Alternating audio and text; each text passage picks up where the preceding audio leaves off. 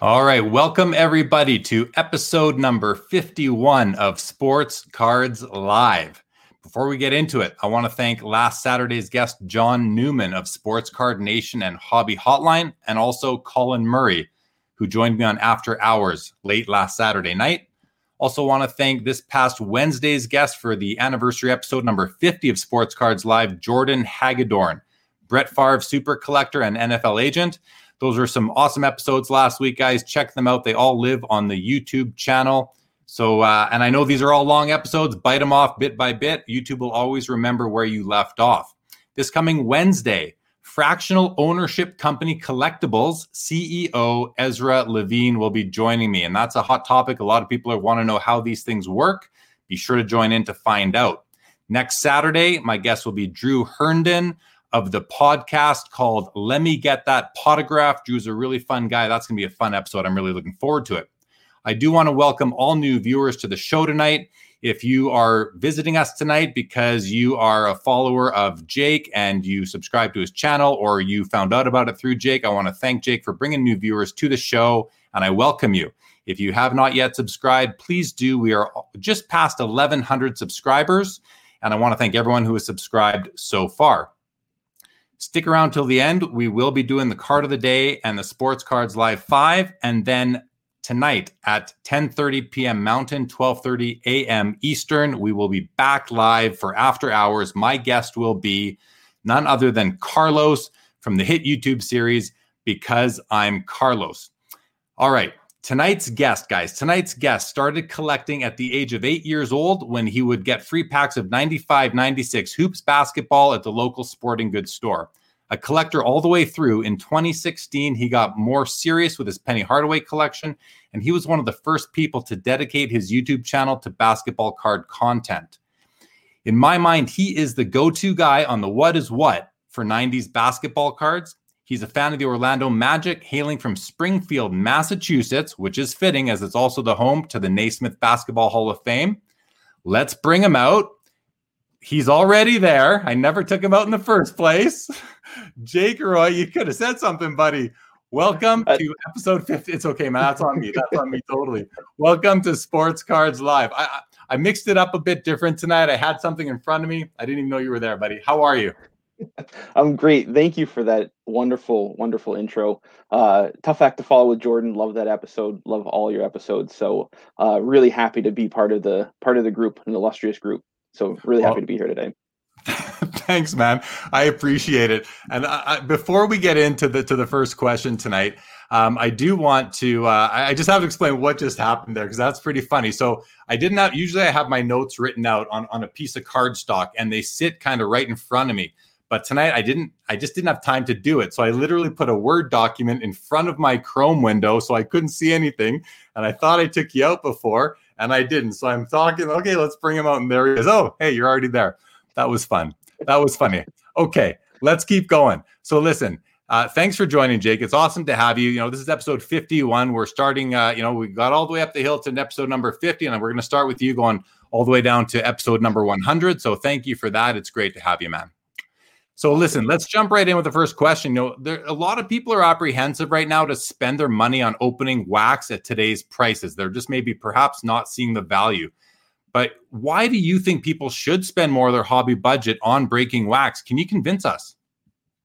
Hopefully, uh, yeah. So I think you know we've all seen wax prices go up and up on the secondary market, and it's tough to get it at retail. Obviously, a lot of the wax that I open is 90 stuff that I've amassed over the years. But uh, the reason that I think that, at least for you know me, I know that I talk a lot on my channel about ROI of breaking wax, and a lot of times it's not there. But it's not just about opening a pack for five dollars and pulling ten dollars worth of cards out. For me, there's the what I call the experience cost of opening a pack of cards. Uh, maybe it's a new product and you're getting a first look at whether it's some of the inserts or parallels or what have you. Uh, but also, I think about it like in the terms of if you go to the movies, um, you know, you're not making money off of going to the movies. You're spending money on entertainment. So it's kind of like some entertainment, in my opinion. And it's so much fun. It's such a thrill to open a pack of cards, no matter how many cards are in there, and you don't know what that next card is. It's kind of, it gives you that little bit of a rush. You know, people talk about it like a lottery ticket, but it's different. Each card could be something special. It could be a new card for your PC or it could be a card that can get you that new card in your PC. Uh, so you never know. You know, it's kind of like Forrest Gump says. It's you know like a box of chocolates. You never know what you're going to get. Uh, so it's just a thrill. It's great entertainment, and it's just a lot of fun. You know, fair enough, man. You know, like for me personally, I I don't break a lot of wax. I just I just find like a lot of people do that. I'm better off maybe just buying the singles that I want. I call it kind of sharpshooting. I'm a sharpshooter. I'm a secondary market sharpshooter. Um, eh, but but I have to I have to extend a, a, humongous thank you to all the people who do break wax and open up product because without them, those cards would not make it to the secondary market at all for all of us singles collectors to go find. And I've I've also I've often wondered like should I feel a little bit guilty that I'm not contributing as much as maybe I could or should to the second to, to, to supplying the secondary market from brand new products. And I'm not sure where I land on that yet. Maybe some people have some ideas. Feel free to let us know what you think of that. But you know, it's uh, it's something I've certainly considered, and it's nice to know because we chatted and you you said to me, you know, it's one thing that a lot of people aren't doing, but you actually think that it's something that we could be doing, and you ex- you you call it the the experience cost, and I've I've heard it referred to before as the uh, as the break the the the wax breaking tax. It's it's the tax that we pay to have that ex- the, the to have the opportunity to have the the, the privilege of opening up this product and seeing what's inside. And that tax can be calculated as what you paid for that box minus what you can get for everything inside of it, should you sell it, or what you value everything mm-hmm. that comes out of it as. That's the tax you're paying.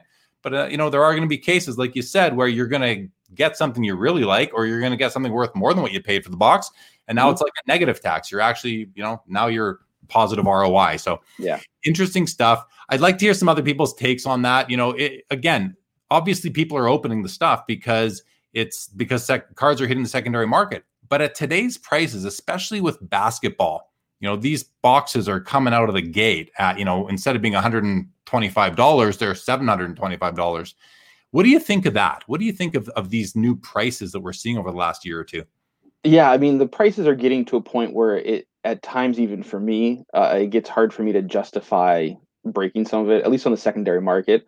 Um, you know, I, I, see a blaster box, you know, I'm not going to name any specific sets, but you know, let's say it, this blaster box goes for 20 bucks and on the secondary market, they're selling for 60, 70, 80 bucks.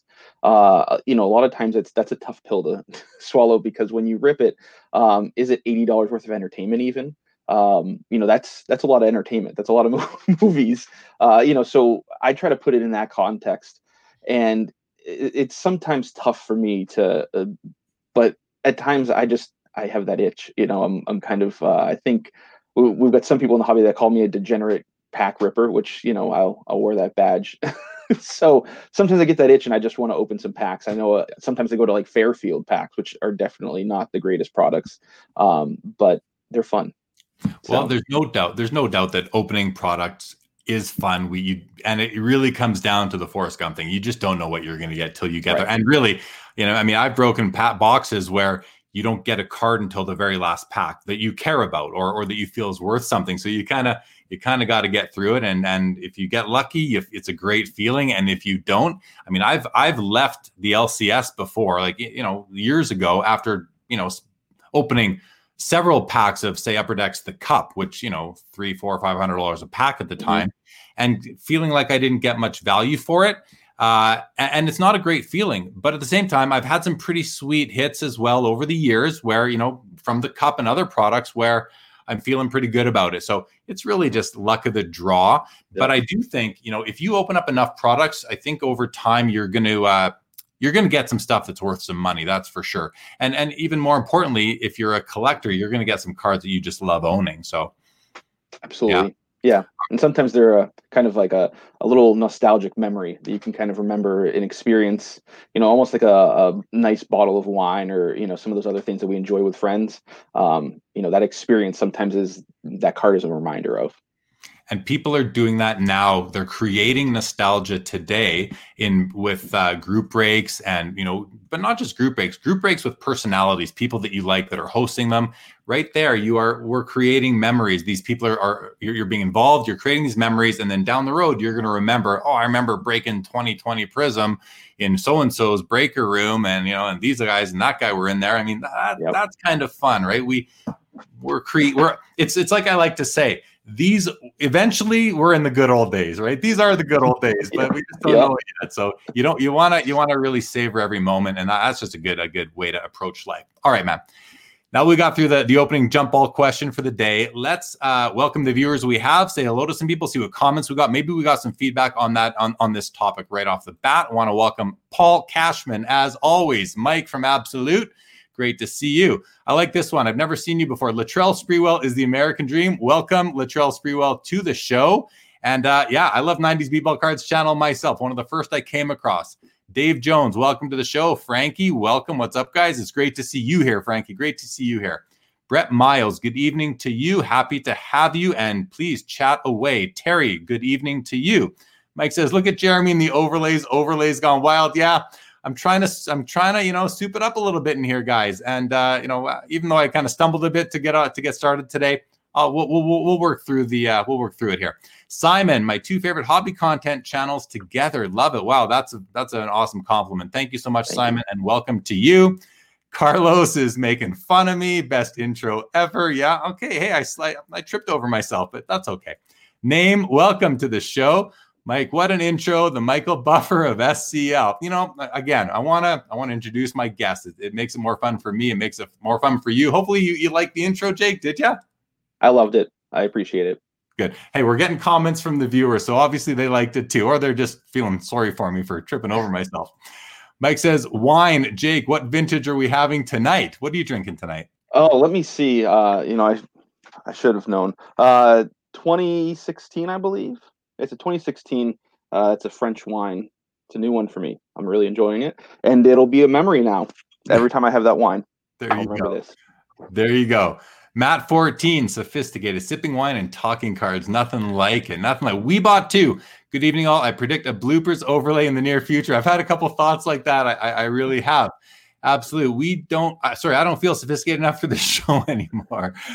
Here we go. Michael Webb says, I'd rather buy the singles I want. And I think a lot of people do feel that way. By the way, welcome to the show, Michael. Uh, I mean, that makes sense. And Jake, you obviously buy single like we all buy singles. If you're in the hobby, you're buying singles. You're probably not just cracking wax, right? So Simon says, props to all the degenerate pack rippers out there. If the pap flippers didn't triple the price of a box, yeah, that's a that's can be a bit of an issue when when that happens. Steve, welcome to the show. Jordan, welcome to the show. Nice to have you here on a Saturday. Frankie says, I'll rip a box of Upper Deck Retro 11 times out of 10. Yeah, so, and that's the thing, right? Some products I mean, even I, who don't doesn't rip a lot of wax, will buy it and rip it if I can find it. Like certain products just speak to you as a collector, right? Is there something to you for you, Jake, that if you see it, you're like, oh, I got to buy it? Yeah, uh, UD Slam 2000 2001. Uh, not the best known product, but something I can't get enough of. So if I see those packs, it's hard for me to say no. Yeah. Okay. Cool, man. Mike says Simon says props to use props to use degenerates to rip or not to rip that is the question for sure michael says panini is hurting the hobby i think with all the parallels that's another topic for another day really but you know i do hockey mostly michael and uh and i do basketball as well but hockey for the most part and i'm i've been digging the parallels lately if they not every one but the ones that i look at and i can't really take my eyes off them it's like that's a nice card sometimes you got to have it simon says I come and go with opening boxes simply due to box prices. I only have a certain budget to spend. So for the most part, I buy singles. That way I can get what I want at the prices I want. Yep, sharpshooting. That's what I call it. Colin Murray, welcome back to the show. Michael agrees. Chris Kent, welcome to the show. Great to have you. Anonymous Facebook user. Again, if I if I uh if I can't see your name and you're on Facebook, look at the ticker right now. I'm putting it on there. Go to streamyard.com slash Facebook, click the big blue button. You only ever have to do that once and uh, and then uh, Streamyard will be able to recognize your name on Facebook. So please do uh, go ahead and do that. Michael Webb, I've been waiting for this episode. Well, hey man, so have I. So again, great to have you, Ernie. Welcome to the show, Jeff. Great to have you as always. Thank you, Jordan. Thank you so much. Much appreciated. Here we go. Billy says, any insight on Luka Doncic or someone using his name allegedly selling autographs to his personal website? Beckett is turning away the autographs as being forgeries. Uh, nothing I nothing I'm aware of. Doesn't look like Jake's aware of that either. But I'm sure you can do some searches and find some people talking about it. Michael Webb, Jake is a good guest for the show. Thank you. Latrell says, Do you think 97 PMG green cards out of 10 will continue to hold their value over time? Also, does condition matter to you on those cards? So, you know, it's, a great question. I love the second part of that question the most is uh, does condition matter to you on those cards? Jake, why don't you uh, speak to this? Yeah, so I mean, in terms of holding their value, uh, I think that's you know anyone's guess. But those, I think, with you know the PMG Green, which was the first live stream I ever did uh, for that Jordan, I think that has its place in history at this point. Uh, and that set is just it's one of those that I think has established itself amongst collectors across all genres, whether it's different sports or different um, eras. That I think that those are pretty pretty strong holds and uh, I know that I'm personally not as big of a fan as a lot of people on PMGs, just because I I like the stuff that was nostalgic from when I was a kid, and you never saw those, so I never even really knew what to look for uh, unless I had pulled one out of a pack, which I never did. Um, uh, but in terms of condition, I don't think condition matters too much on those cards. Uh, you know, in hindsight, I had an opportunity to buy a Terrell Brandon red. Uh, you know, this is probably three years ago for fifty bucks and it had a pretty significant chip on the top, had a little bit of surface damage. In hindsight, looking at the pictures of that again, I probably should have pulled the trigger, you know, without even hesitating, uh, because it's just so common. Uh, condition on those is is really subjective. If you get a six, that's about average. So I don't think condition matters. Obviously, if you're getting like a two or a three, you know, maybe that's going to take away a little bit. But we, I mean, that one that we saw for the Jordan was just authenticated. Didn't even have a numeric grade. Um, you know, so yeah, that's kind of my feeling. Yeah, thanks for that, Jake. And, and, I agree. I agree with you. I think that the the value of the PMG greens and the reds, for that matter, the 97s, whether it's basketball or football too, I don't see their value uh, coming down anytime soon. Those cards have been strong since they were released, and they've only ever gotten stronger. So I'm, I'm a believer in them. As for the second part of the question, does condition matter to you on those cards? That's a really good question. I spoke about this on an episode not too long ago and it ties into the the PMG green that was purchased uh, about a year and a half ago. Um, I believe it was a, it was a PWCC eBay auction. It was purchased uh, by Nat Turner, who showed it on Instagram. So no secrets there. And he was interviewed by Josh on Cardboard Chronicles, and he basically, you know, he he said like, I just want the card. I, I just there's only ten of them. I have to own one copy. I know it's authentic. If somebody you know, and he's like, he said, I can't see anything wrong with this. So to me, it's it's a fine card. It's non-altered. But I don't. I'm with you, Jake. Some cards you just have to own them. It doesn't matter mm-hmm. what the condition is. And I, I also think that you know, if a let's say let's say a a, a PMG green Michael Jordan comes along again. Uh, we know we just saw four of them all graded at the same time. Pretend that didn't happen. And let's say one comes to market and it's graded at PSA 5. Okay. And then let's say in a completely independent auction without that five ever selling, there was a PSA 7 that sold that was listed for sale. I could see the five and the seven selling for the exact same price right now because you're never going to see them. And the people that want them will spend whatever it takes to get them. Mm-hmm. the grade is pretty much secondary. That's my thoughts on Absolutely. that. Sometimes you just want to own the card, right? Yep. All right. Uh, Steve says hi to Jake. Dominic, good evening. Great show again for sure. Thank you so much. Mike says, Hey, all, hit the thumbs up and like this video. If you like the overlays, subscribe to the channel. Uh, yeah, thanks, Mike. I appreciate you uh, you calling everyone out for that, and thanks everyone who does like and subscribe and all those things. I greatly do appreciate it. Canner collects better video hockey my way or come fly with me. Don't know what you're getting out there, but thank you for the comment. Much appreciated. Happy Saturday to you, Jordan. Mike says, Do you see the PSA tweet with those Jordan Greens? Yes, just mentioned that. And yes, we did. That is a sight to beholden for sure.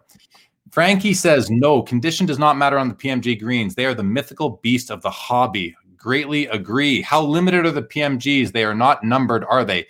They are numbered, uh, Mike. They are numbered to 100, but the greens are the first 10 and the reds are 11 through 100. So it's 10 greens, 90 reds from the from the 97 basketball football had slightly different numbering. I believe the greens were out of 15 and the reds were from 16 through 150 so you have 15 and 135 for those. Awesome. Frankie said oh here we go. We're getting all the explanations. How limited are they? Yep same thing. All right. Thanks everybody for for jumping in there. Uh name says i mostly shop the secondary. Jump in. I'm sorry. I just want to jump in real quickly. Uh, to the question that I just saw, if uh, are all are they numbered? If you see one that doesn't have a number on them, which I have seen pop up, um, you know those might be faked or they could be backdoor copies. Be weary if you see a copy without a serial number on it. They all should have a serial number on them.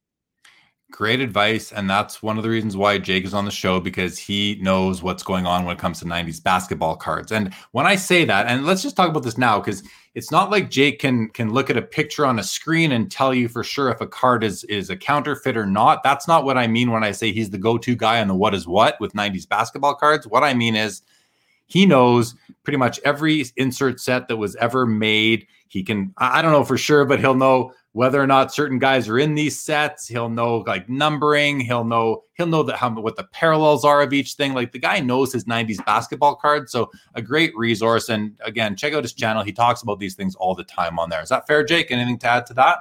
That's fair. And if I don't know it off the top of my head, I know where I can find the information for you. Oh, so there's someone who knows more than you do out there, of course. Uh, if not, if not a person, there's always the Beckett, right? There you go. We have references for sure, for sure. Let's keep running through the comments here, guys. So, name says I mostly shop the secondary market for the singles I want, but I do open packs from time to time, and will definitely not turn down wax as a gift. Right? Who would? Well, name, welcome to the show as always. Simon says I always preferred the metal PMG championship cards a lot more than the PMG reds and green. I've heard people say that quite quite a bit. They're I think they're both spec, but the greens and the reds to me like because they're so those colors are so bold and shiny and bright they they pop they it's like is that a card? What, what is that you know?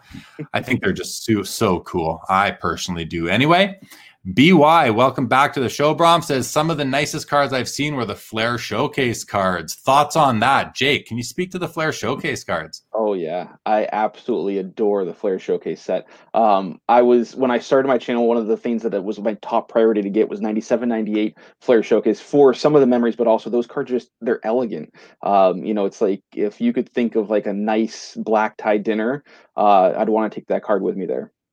Yeah, I, I, that's the that's really well put, Jake. Uh, they they're they're classy looking cards, aren't they? With the with the nice script, the thin script, the nice foil colors that they have on the different uh, rows and that sort of thing. Really cool looking cards. Michael Webb, welcome back. Says as a as a Michael Jordan collector, do you think his Wizards cards will ever rise in value? Jake. Yeah, so we're getting a little bit out of the 90s there, but uh, I don't think that his Wizards cards are as uh, sought after or collectible as the Bulls cards, just because you know his tenure there was not as storied. You know, he didn't make it to championship, and uh, it's kind of one of those almost like seeing the twilight years of a player's career. Uh, I like some of his. I know there's some refractors and some beam team cards of him in his Wizards uniform that are really cool, but it feels like I'm just kind of looking at you know dreams of what could have been type of thing um, if you went back to the Bulls. Yeah, I agree. You know, I'm I'm a personally a rel- a relatively new collector of Michael Jordan cards, i.e., in the for the last maybe two years or so. And uh, and as someone who's new and coming in, I might I might somewhat represent some of the newer people that are in in that genre of the hobby. And for me, I am not interested in in those cards.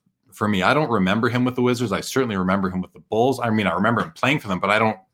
those aren't great memories playing for the Bulls and beat, you know, going up against uh, the Pistons and then the Trailblazers and all these teams back in the late 80s, early 90s. That's what I remember. Though that was that obviously those were his his heyday years. So and so because a guy like me isn't about to go buy any Wizards cards, I have to think some other people won't as well, which will mean that they may not they may maintain their value, but I don't think that they're going to do what the the Bulls cards have done. Yeah. And one of the things that I always think of too, if I'm trying to put it into context that make it simple. I watched both his last shot as a wizard and his last shot as a bull. And for 99% of the people, which one, if you watch both, do you remember? His yeah. last shot with a wizard was a free throw against the Sixers. It was nothing special. But that Bulls last shot, that was a special shot. Sounds good. Okay, man. Alex wants to know which was the last year MJ signed cards for Upper Deck. Signed cards for Upper Deck because he's an exclusive uh, he has an exclusive with Upper Deck. He's a spokesman mm-hmm. for them, so he still signs for them. Does he still sign cards or just memorabilia? I believe he still signs cards. I think last year in the Goodwin Championship there was some autographs of Jordan. I'm not positive if they were on card or sticker. I know that the the Fleer Haynes cards, which were they're under the Upper Deck license because uh, they have the Fleer IP, those were all sticker autos. I have never seen one of those surface. There's supposed to be ten of those. Um, so I I know he still signs cards for Upper Deck, but I don't know if they're on card or sticker. If that's what you're getting at. Yeah, I well, and Frankie just uh, jumped in and said he does still sign. You can get his his upper deck autos in Goodwin set, not the best set in my opinion, but that's a set that has a whole bunch of different things in it. It's an art driven sort of set, and I know I've had on the brand manager at Upper Deck uh, who really works on that set. He came on uh, Tony Siriani with me about a month or so ago, and uh, and spoke to that set, and uh, I, I've opened boxes of that here and there. And it's actually a really fun rip as far as because you again, you really don't know. You never mind not knowing what player you're gonna get. You don't know what sport you're gonna get. You don't know what yeah. what non-sport guy person you're gonna get. And the, some of the uh, some of the memorabilia, or maybe not memorabilia, but the relic pieces that they put in there are just off the wall, like pieces of spaceships and you know real historical items, Greek coins, that kind of thing. You can get some really interesting things out of that product itself. Is a LP hockey cards also is a is a base Jordan worth anything? That's not a really specific enough question. I don't know. Uh, I know some base. I mean, the the first year exquisite base Jordan, I saw one sell for eight thousand dollars not too long ago. Jake, what, what can you tell us generally speaking about base Jordan cards? Yeah, I mean, in in a general sense, yeah everything's worth something right? It depends on you know how much you're looking at. Uh, i know that a lot of times when people are asking me is this worth anything? they're they're asking if it's worth a significant amount or if it's worthy of you know putting on ebay. Uh, you know and it really depends on the card. If you've got a you know a 91 92 upper deck base card of jordan it's you know about a five dollar card here or there. Uh, if it's raw if it's a psa 10 it's worth more. Uh, you know but if you if you're looking at you know Ultimate Collection, which was in the beginning of the 2000s, if you're looking at a lot of those higher end sets, those base cards are worth significantly more, uh, you know, and then everything in between. So yeah, base cards are always worth something. Uh, but those, you know, for example, the Fleer Showcase set that we were talking about for years since the set had come out, that Jordan base card was a $10 card. Recently, we saw it jump up to 30, 40, 50 dollars, and it started settling back down to about 20. So, you know, that's a really great looking set and that's a base card that's worth something, but you know, it's not hundreds of dollars. All right, let's keep on going. Francisco wants to know, Jake, what's your favorite 90s insert set? So, uh, if we're talking about design, I've got two that uh, it's kind of a tie. So the one that I bounce between, uh, and I've got a Jordan and a penny here. So uh, first we've got 1997 SPX HoloView Heroes. So not the rarest, but I love the fact that these all have that die cut and the hologram. And then uh, this, as opposed to the rest of the set, the rest of the set is all on the horizontal plane. This is the one card or the one set that's vertical. So I love that because I I think vertical cards just present better. And the other one is 97, 98 Fleer Ultra. We got the uh, Star Power Supreme. Uh, so we got the acetate, we got some hollow foil, all kinds of stuff, and some die cut there. That's one of my favorites too. When I got into collecting, you know, 90s basketball cards about two and a half years ago or so, I, I, I identified that card right away, and I I quickly found that there were three parallels for it. So I actually picked up the Michael Jordan Star Power Plus, and then I mm-hmm. took it to the National with me last year. And I thought, you know, I'm going to look for the Supreme because it's it's it's a much nicer card than the Plus. Yeah. That one you just showed much nicer than the Plus, which is much nicer than the regular. So right. I took it with me, thinking, oh, I'll use it to trade towards the Supreme. I couldn't find one in the whole room. I, I, looked everywhere in that in that in the national for a, a, Star Power Supreme Michael Jordan, and I could not find a single one in the room. So I believe they are truly rare, and I, I have the plus, which I'm going to keep probably for as long as I need to until I can maybe one day find the Supreme, which those prices are just through the roof now anyway. So I might just have to be happy with my Star Power Plus and that. Here's another. One day you'll get it. What's that? One day you'll get it. One day, hopefully. I mean, there's, there's a few cards I might like more, but maybe not actually, you know, because a, a, PMG red, let's say, which there's one coming up for auction soon. I mean, I think, you know, I, I think that's going to be well past, well, well outside of my means. So maybe the the Star Power Supreme is the one for me uh, if I'm going to go for a big one. Okay, let's keep going. Another similar question. This one's for you again, Jake. Uh, Latrell wants to know your top three favorite 90s basketball one of one cards. His are the 98 Gem Masters, the Apex 101, and any of the Fleer Showcase masterpieces. How do you feel about this, uh, Jake? Yeah, so I don't pay a lot of attention to one of ones just because they're so hard to find and they're they're pretty unattainable. Um, but you hit on some of my favorites there. I think the Apex one of ones are gorgeous. Uh, I think that when that set came out, it was it was definitely something that got overlooked. Uh, I would definitely say the Flair Showcase masterpieces, just because Flair Showcase is incredible. And the other one that I think is pretty cool is, uh, especially in the 98.99 set, is the masterpieces for Ultra because they have that purple foil all over it. I know uh, Grant had a Scottie Pippen, and those just you know they pop having all purple all over it.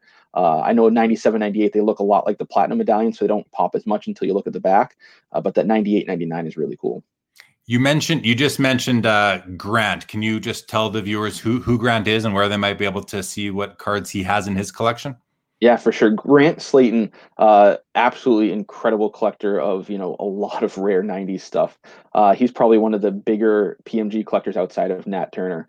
Uh, so I believe his Instagram handle is Waldorf Cards, and uh, that's you know where you can see a lot of his a lot of his collection. He's he's always showing some incredible finds.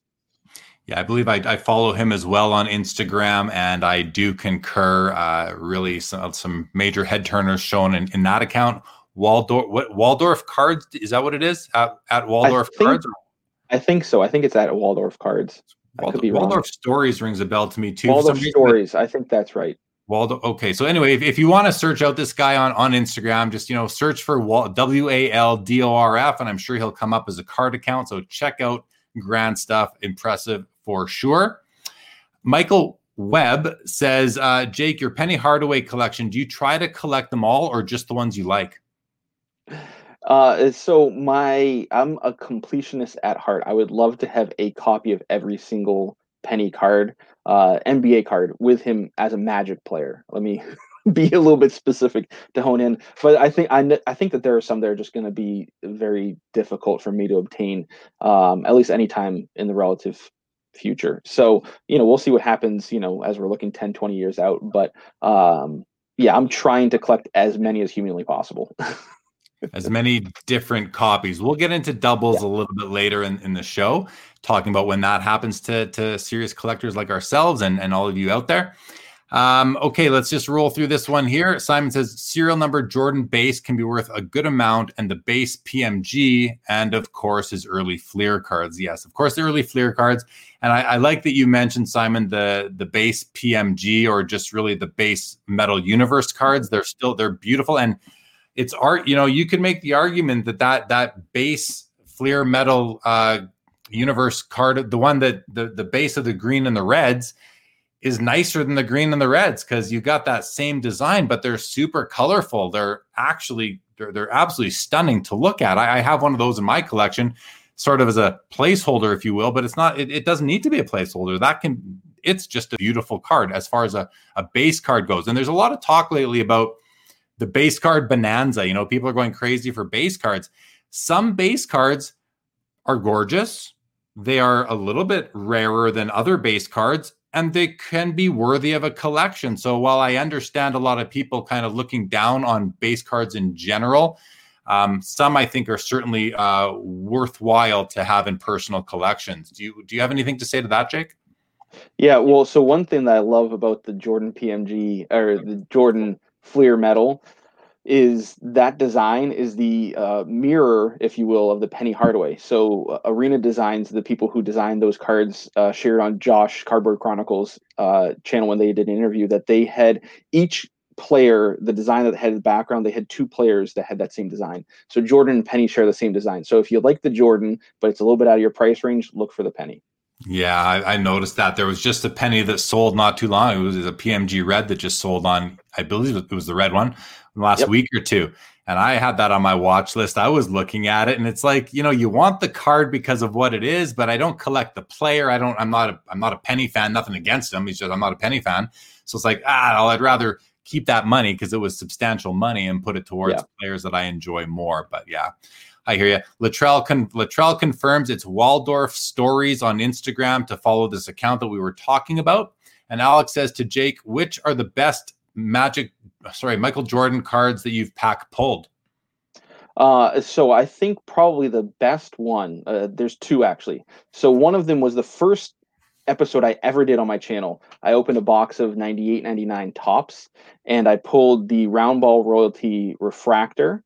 Uh, and uh, I actually gave that to my brother because he he helped me get that channel started, and he did a lot of the background work for me. And he's a Jordan collector, so uh, you know he has that. It's kind of something that you know he he'll never sell, so it's you know you could say it's both of ours, but it's it's in his collection. Uh, and then the other one I actually have here with me is the uh, 2009 2010 SP Game Used dual jersey of Jordan and LeBron. This one's numbered to 499.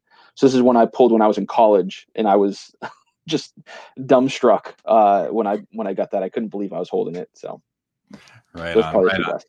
All right, let's go to another comment from Frankie here, and then we're going to switch topics. So he says, had Penny not gotten injured, he was going to be one of the best guards in the history of the league.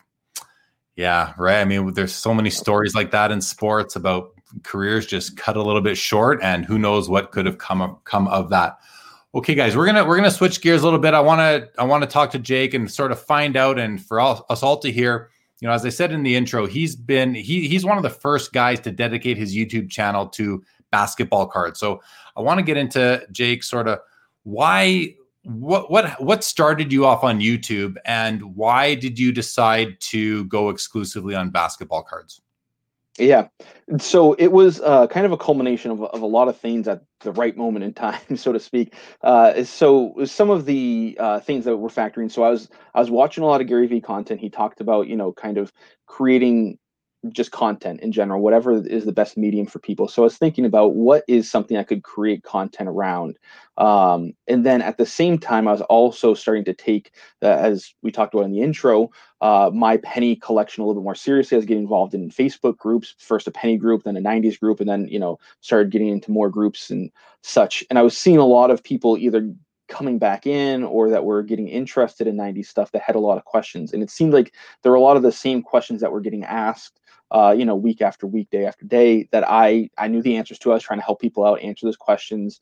Uh, but after a while, you know, answering the same question 5, 10, 15 times, uh, I was thinking there's got to be a better way. So I was again with that kind of Gary Vee in my head and my knowledge of of basketball cards, I said, you know, let's put out a YouTube channel. I think the cards lend themselves well to video rather than voice. Uh, so I said, let's put out a YouTube channel and talk about this stuff, answer some of these questions, and then it also kind of gives me an excuse to uh, rip packs, which is something I love to do as well. Uh, you know, so really kind of trying to to fit that need that I saw people, you know, asking a lot of those questions. Um, you know that and then why basketball was it was my favorite sport. I played uh, basketball and football growing up but basketball was you know just my love. I was built probably more for football but uh, you know can't knock the passion for basketball. For sure.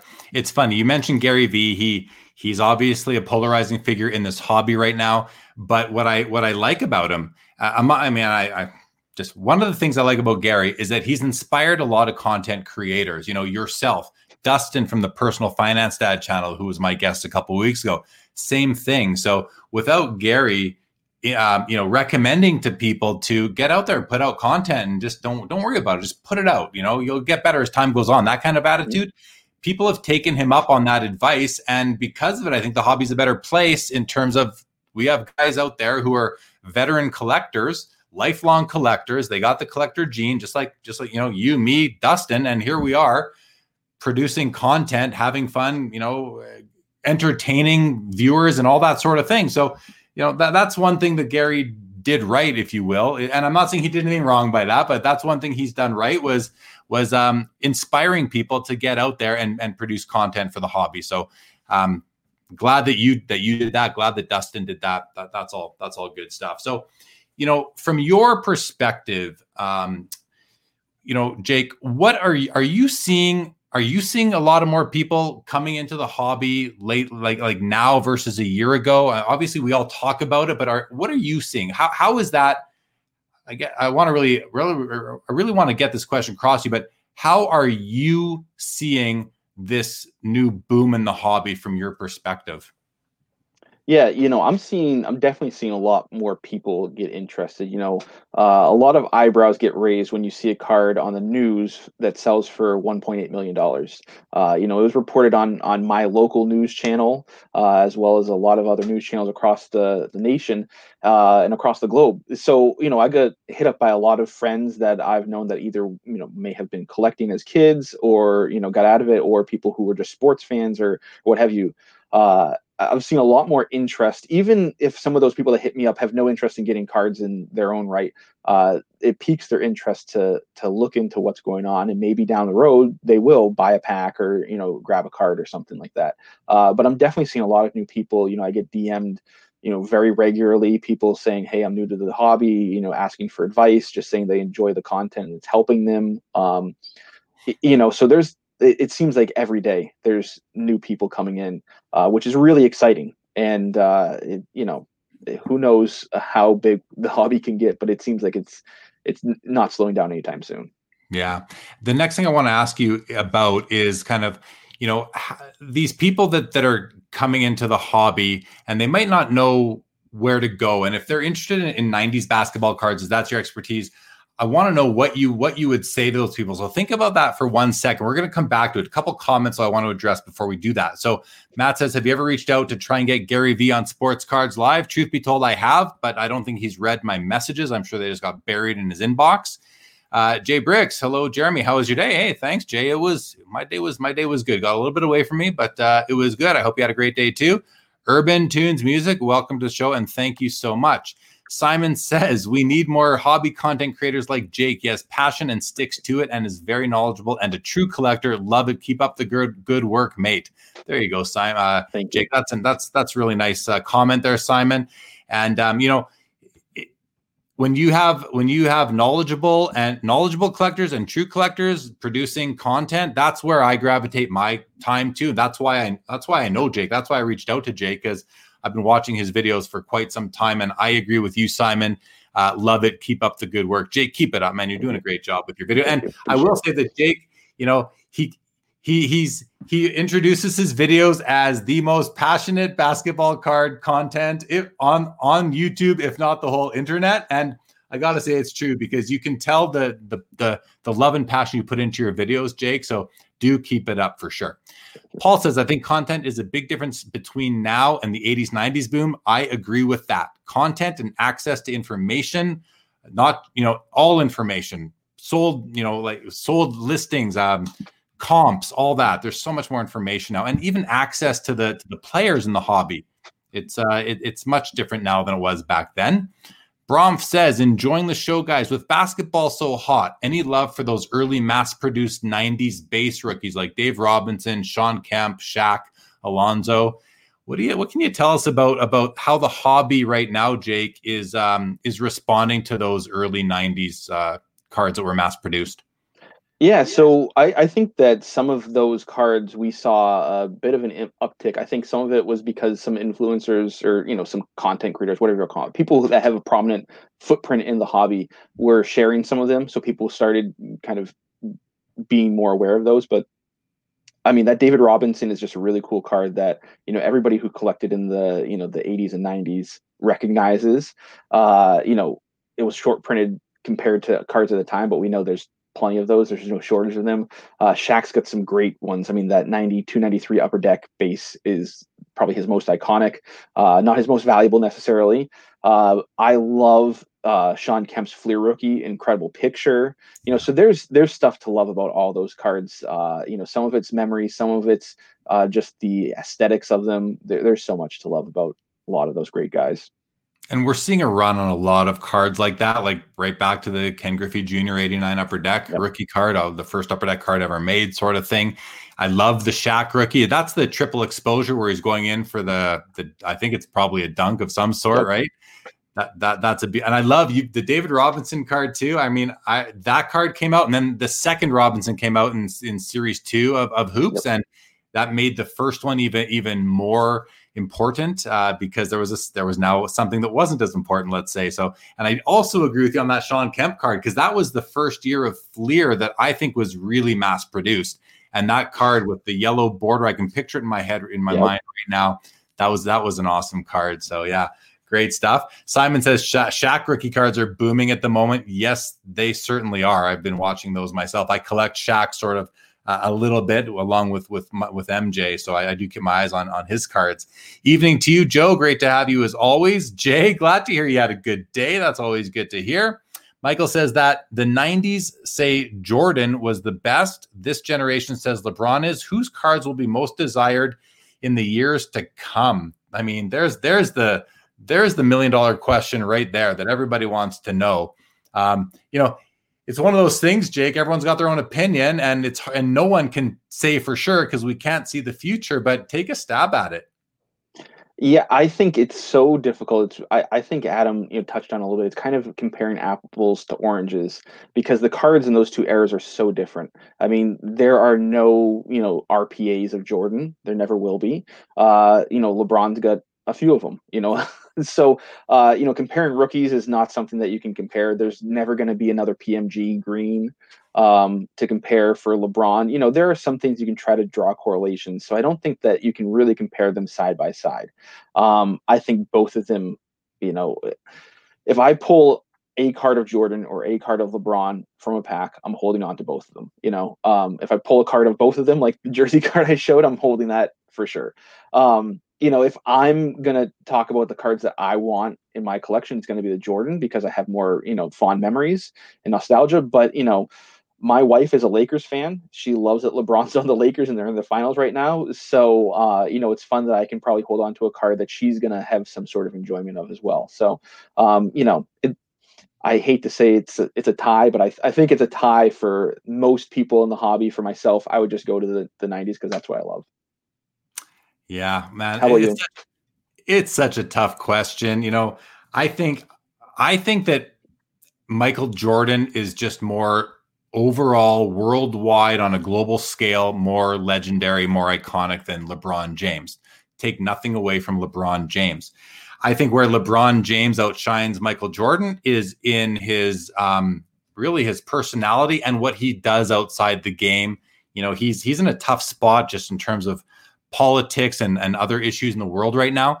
But what what I love about LeBron James is what he did with his his school that he's funded and mm-hmm. putting all these people from Akron, Ohio, through you know, edu- get, basically getting them their education and really a, a substantive effect impact on people's lives like uh me- immeasurable beyond immeasurable beyond words what the the influence and the the change he has made to people's lives i I think he's a true hero, uh, LeBron James.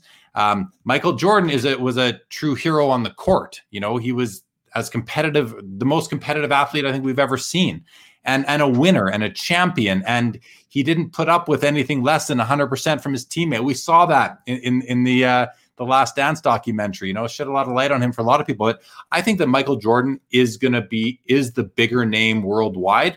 But in, as far as value of cards go in the long run, I'm going to take the unpopular opinion and say it's a tie because I can't pick one athlete that I think is better or more important to culture to pop culture and that's what drives a lot of value in the hobby is culture, right? And you know, being out there. So, you know, LeBron has it in terms of what he does off the court. MJ had it on the court. A lot, a lot of people would argue that LeBron has it in, in both of those uh, criteria. But anyway, let's keep going. It's a tough one, right, Jake? That's just a it tough, it it's a is. tough thing to, to, to address.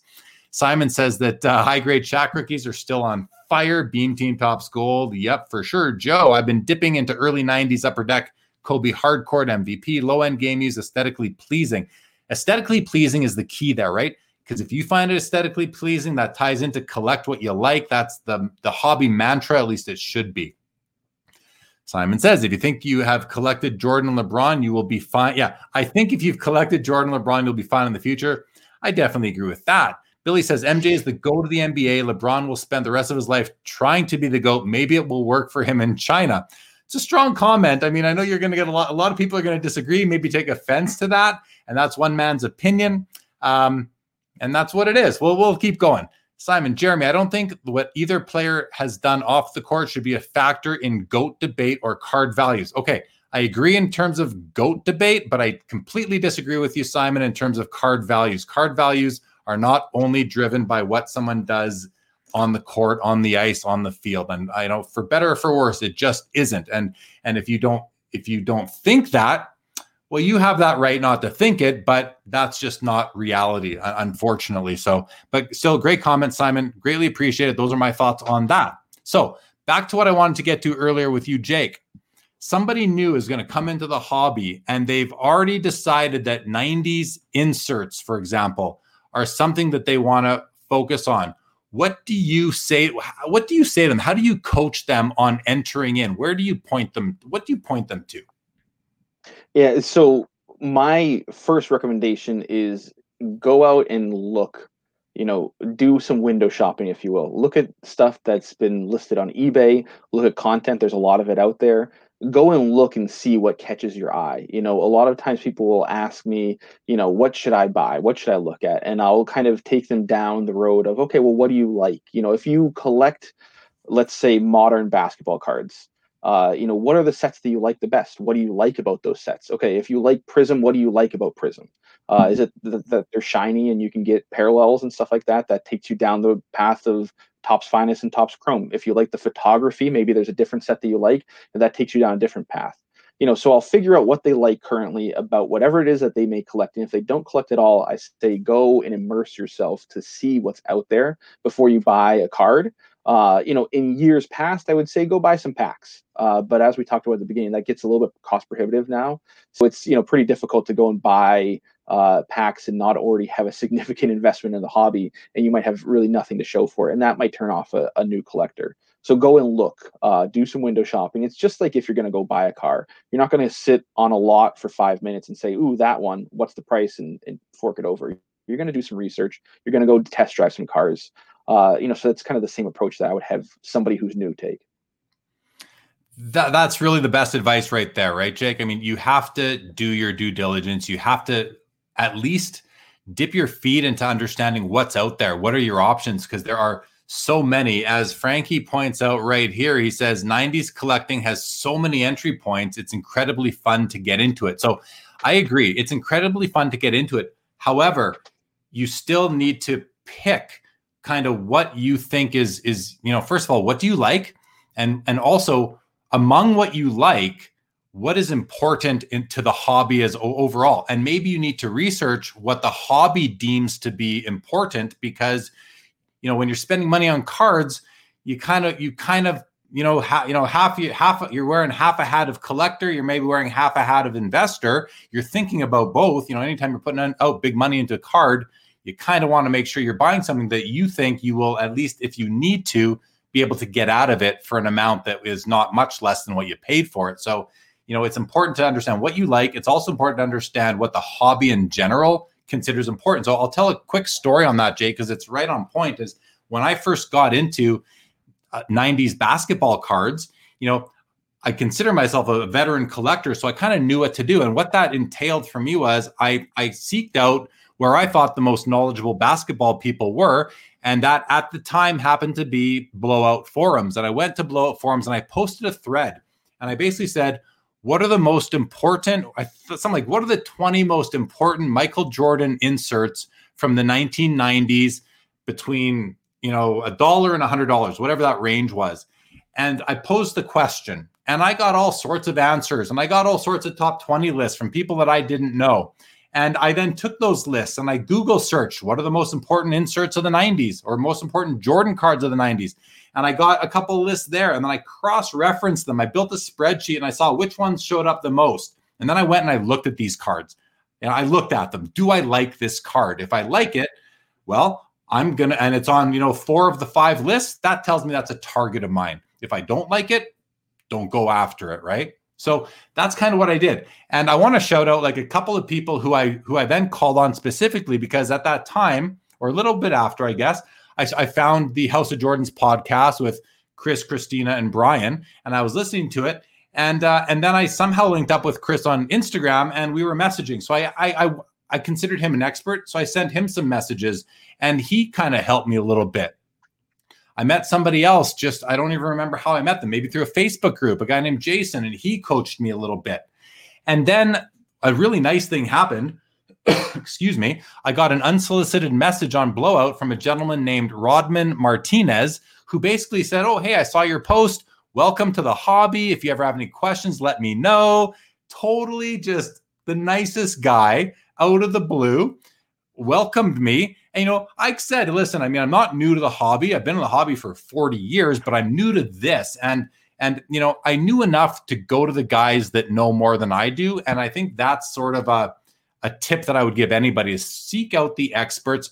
Today is different than it was two years ago. Now you can go on YouTube, watch videos, watch Jake's videos, leave comments, ask questions. He'll reply. You know, you're going to get information from many different places now, many more places today than you did two years ago. So you know that's kind of that's my advice on on what to do if you're entering into 90s basketball cards like like J- where Jake is an expert but if you're entering into any genre anything else you'd say to any of that Jake yeah, I mean that's that's spot on. I uh, like you said, you know, I've been collecting since I've been eight years old, but um, you know, I really hone in on the '90s. If I'm looking at stuff from, let's say, 2008, 2009, I really don't know uh, what I don't know there. So I'll reach out to folks like, you know, Kyle from the Wax Museum. Uh, you know, Chris, like you mentioned, is a wealth of knowledge. Josh from Cardboard Chronicles has helped me out with some questions like that with LeBron stuff. Uh, you know, so there's a lot of people out there.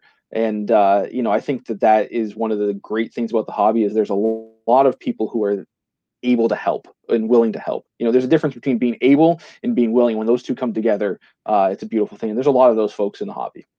Hundred percent, man, for sure.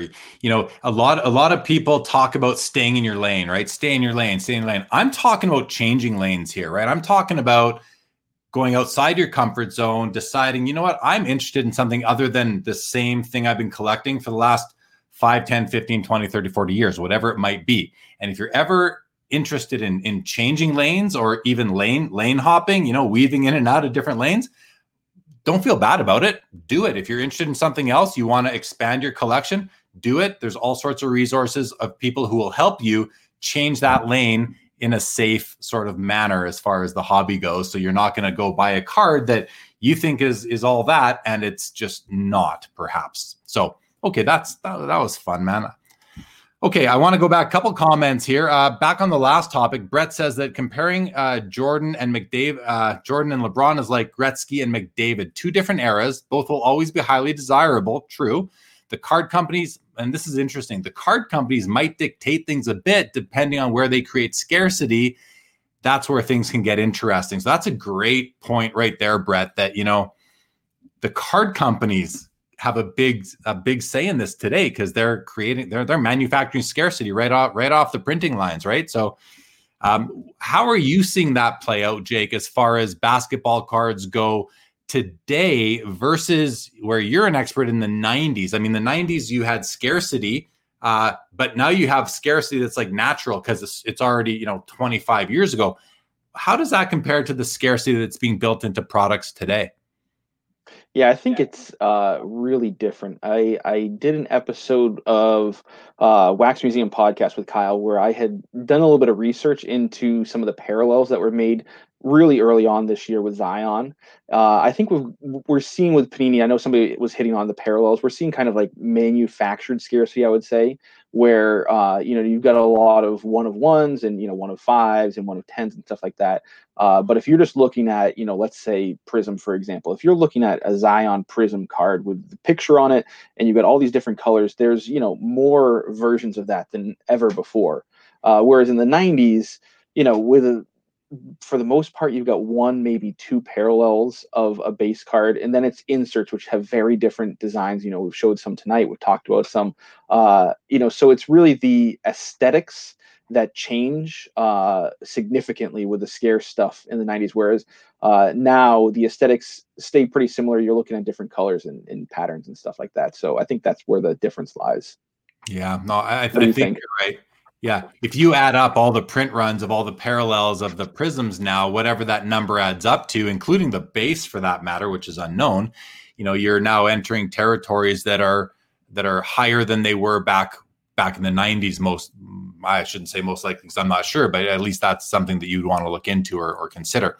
Um, Brett follows up and he says, There's so many options. Don't be afraid of going down a road that maybe isn't the right one for you. It took me a lot of years to find my hobby path.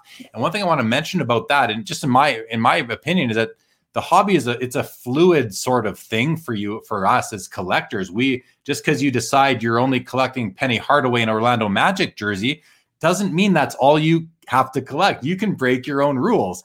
You know, budgetary concerns considered, and again, collecting what you like being being a, a big factor.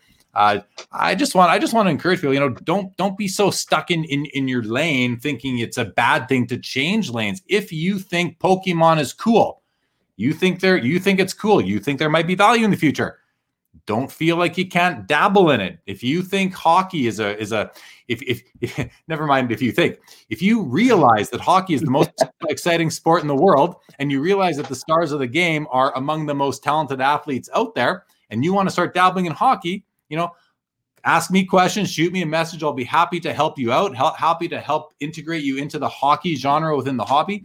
I'm joking because I'm a hockey guy, but I, you know the, the fact is people are out there to help you don't be afraid to to try out other sports uh, you know even non-sports if that's what if that's what gets you you know I, i've said i'm a cardboard guy. I'm, I'm a cardboard guy. I love sports cards. I love cardboard. Um, so you know if, if i ever start dipping my toes into non-sport I, I won't be surprised at myself for doing that. I can i can see me doing that. So but we'll yeah. see um Okay. Uh, Frankie says some great looking sets with great player list and still a low entry point are the beam teams as an example. Yeah, the beam teams are pretty cool. And they have a they have a sort of a parallel version called the members only, I believe, which I don't know the difference, but I see them on eBay all the time.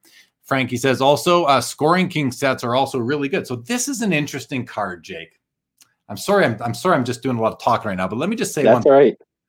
So when I came in, every you know, not every everybody. I heard people say scoring kings. It's the first card you got to get if you're collecting Jordan. I saw I heard Chris McGill say it on on the the House of Jordans podcast early on. It's like that's the card that everyone remembers. Well, I'll be honest, I don't remember that card in the 90s and I was around in the 90s. I just wasn't fam- aware of that particular card.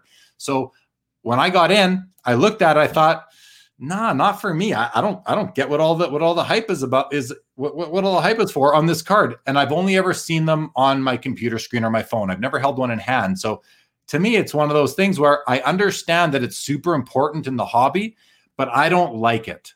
I'm not saying I, I don't hate it, I don't dislike it. It's just there's nicer cards out there for me. So I'm not going to put my money into that particular card.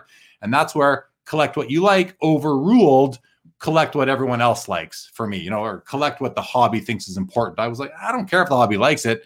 I don't. I'm not going to buy. I'm going to buy something else. Now, in hindsight, that card is like I could have bought it for 750 bucks. Now it's worth seven grand. So I wish I liked it a bit more than I did, but you know, just for that reason. So, all right, keep it on going here. Uh, Simon, in reference to the last question, I like Jake's approach and what he does on his channel. He shows all the different insert sets at all the different price points and rarities. See, and that's why Jake is a great resource because if you watch his the videos on his channel, you're gonna get you're gonna get a nice, well-rounded education on bas- on 90s basketball cards, and that's what I wanted to bring to to the audience of Sports Cards Live. And I, I realize we've got a lot of a lot of Jake's audience here today too, and I appreciate you guys tuning in. I appreciate you, Jake, for bringing them to Sports Cards Live, and I'd appreciate it all even more if you'd subscribe to the channel. But all that said, um, you know, Jake's channel is is a great curriculum of 90s uh, basketball cards. So I encourage everyone to check that out and just do a do a, a, a 90s basketball cards and chill session over there on his YouTube channel. All right. Brett says the whole process of discovery with those Jordans sounds fun. How much did you enjoy doing the research, Jeremy? Well, I couldn't I Brett, I wasn't my wife couldn't tear me away from my computer at that time. I was I was all over. I couldn't wait for people to post, give me advice. I was I was just you know when you look at cards and you know exactly what you can scroll through on on eBay and you you can very quickly catch a card that you're like, "Oh, I got to see that card." But everything you know what you're scrolling through. When I started scrolling 90s basketball Jordan cards, I didn't know what I was looking at. So a couple I did, but I didn't. For in general, I didn't know what I was looking at. I had to learn what all these were. Now, when I'm scrolling, I feel like I know what they all are for the most part. You know, it's rare now that a card comes up. I'm like, oh, I haven't seen that one before, but that's after two years. Simon says, and now Jeremy has a Jordan Jambalaya. I do. I, I, I realized that was an important card, and I and I went after it, and and not just important, but I love the damn thing. Like it's just amazing to look at. I can just do this for an hour with that card. He's jumping right off. Frankie says you always need to have a few new a few lanes for collecting. Keeps things fun. Agreed. In your opinion, Michael, in your opinion, which Kobe cards are affordable investments? Jake, I got to take a break. You take this question. For sure. So, uh, you know, I actually just did a video on my top 10 Kobe Bryant uh, cards in my collection. And I talked about some of those cards that I think are worthy, if you will, of getting graded. And my definition of worthy of getting graded is very different than other people. Uh, but some of those things that I think are affordable, and you know that affordable is different to different people. Uh, I love some of the cards from 97, 98. I've actually got one right here. Uh, the EX 2001. I think this is a gorgeous set, uh, a great brand. Uh, the design is incredible. It's his second year in the NBA. I think it looks better than his rookie card. Um, but obviously his rookie card holds a premium. I think that's a really cool card. 97, 98 Flair Showcase. I love those base cards. Row three, row two, row one. The row zero gets a little bit more pricey. Um, you know, so 97, 98's got a lot of great stuff. 96, 97 being his rookie year, you get uh, into you know some more pricey stuff, but you can still find rookies for pretty affordable prices. You know, his collector's choice rookie is definitely not the most heralded card, but if you want a rookie card and you want one that's affordable, I think that's a cool card. Uh, picture of him when he was he was a almost looked like a baby compared to you know some of the pictures of him later in his career. Those are just a few. There you have it, Michael. Hope that was helpful, and check out Jake's video that he referred to at the beginning there. Okay, so we've got some conversation happening here between, you know, uh, based on the comment that Brett made about um, McDavid, Gretzky versus uh, LeBron, Jordan, I believe. So I want to go through these because this does get interesting. So Billy says, you know, I'm not sure if McDavid is a fair comparison to LeBron, MJ LeBron versus Gretzky Lemieux. Not sure if the hype would be the same if MJ and LeBron played during the same area era like Mario and Wayne did this goes back and forth, but I want to just um, first. I like this. Joe says I break my own rules all the time, but I do. I do want to point out this comment here um, that Simon said. He goes, you know, I agree. I feel the same way about Mike Trout. He hasn't won a thing, but has the highest card ever sold. I don't get it. Okay, fair. A lot of it is built into you know potential is worth more than than than championships. It seems like in a lot of cases, and that's a, that's the case there. I think, and that's what that's what Brett says here. You know, I think that McDavid has a lot of potential goat hype built into his prices. LeBron's trajectory seemed higher at the time, at the same time. Sorry. And uh, Billy says, you know, uh, Trout has all the great stats, but unfortunately, like McDavid signed a long-term deal for an average team. Both of them could use a trade. Yeah, that would help their their hobby love probably for sure. Um, okay, Big Daddy Cool, welcome to the show. Says, can someone explain why PSA or Beckett doesn't have a headquarters in Canada? They would be up to their eyeballs in submissions for the next 20 years. I can explain that. It's simply uh, inter- doing business internationally is not uh, is not just a, a, go ahead and do it things. There's a lot of hoops to jump through. Is uh, is one of the reasons, if not the reason, at this time.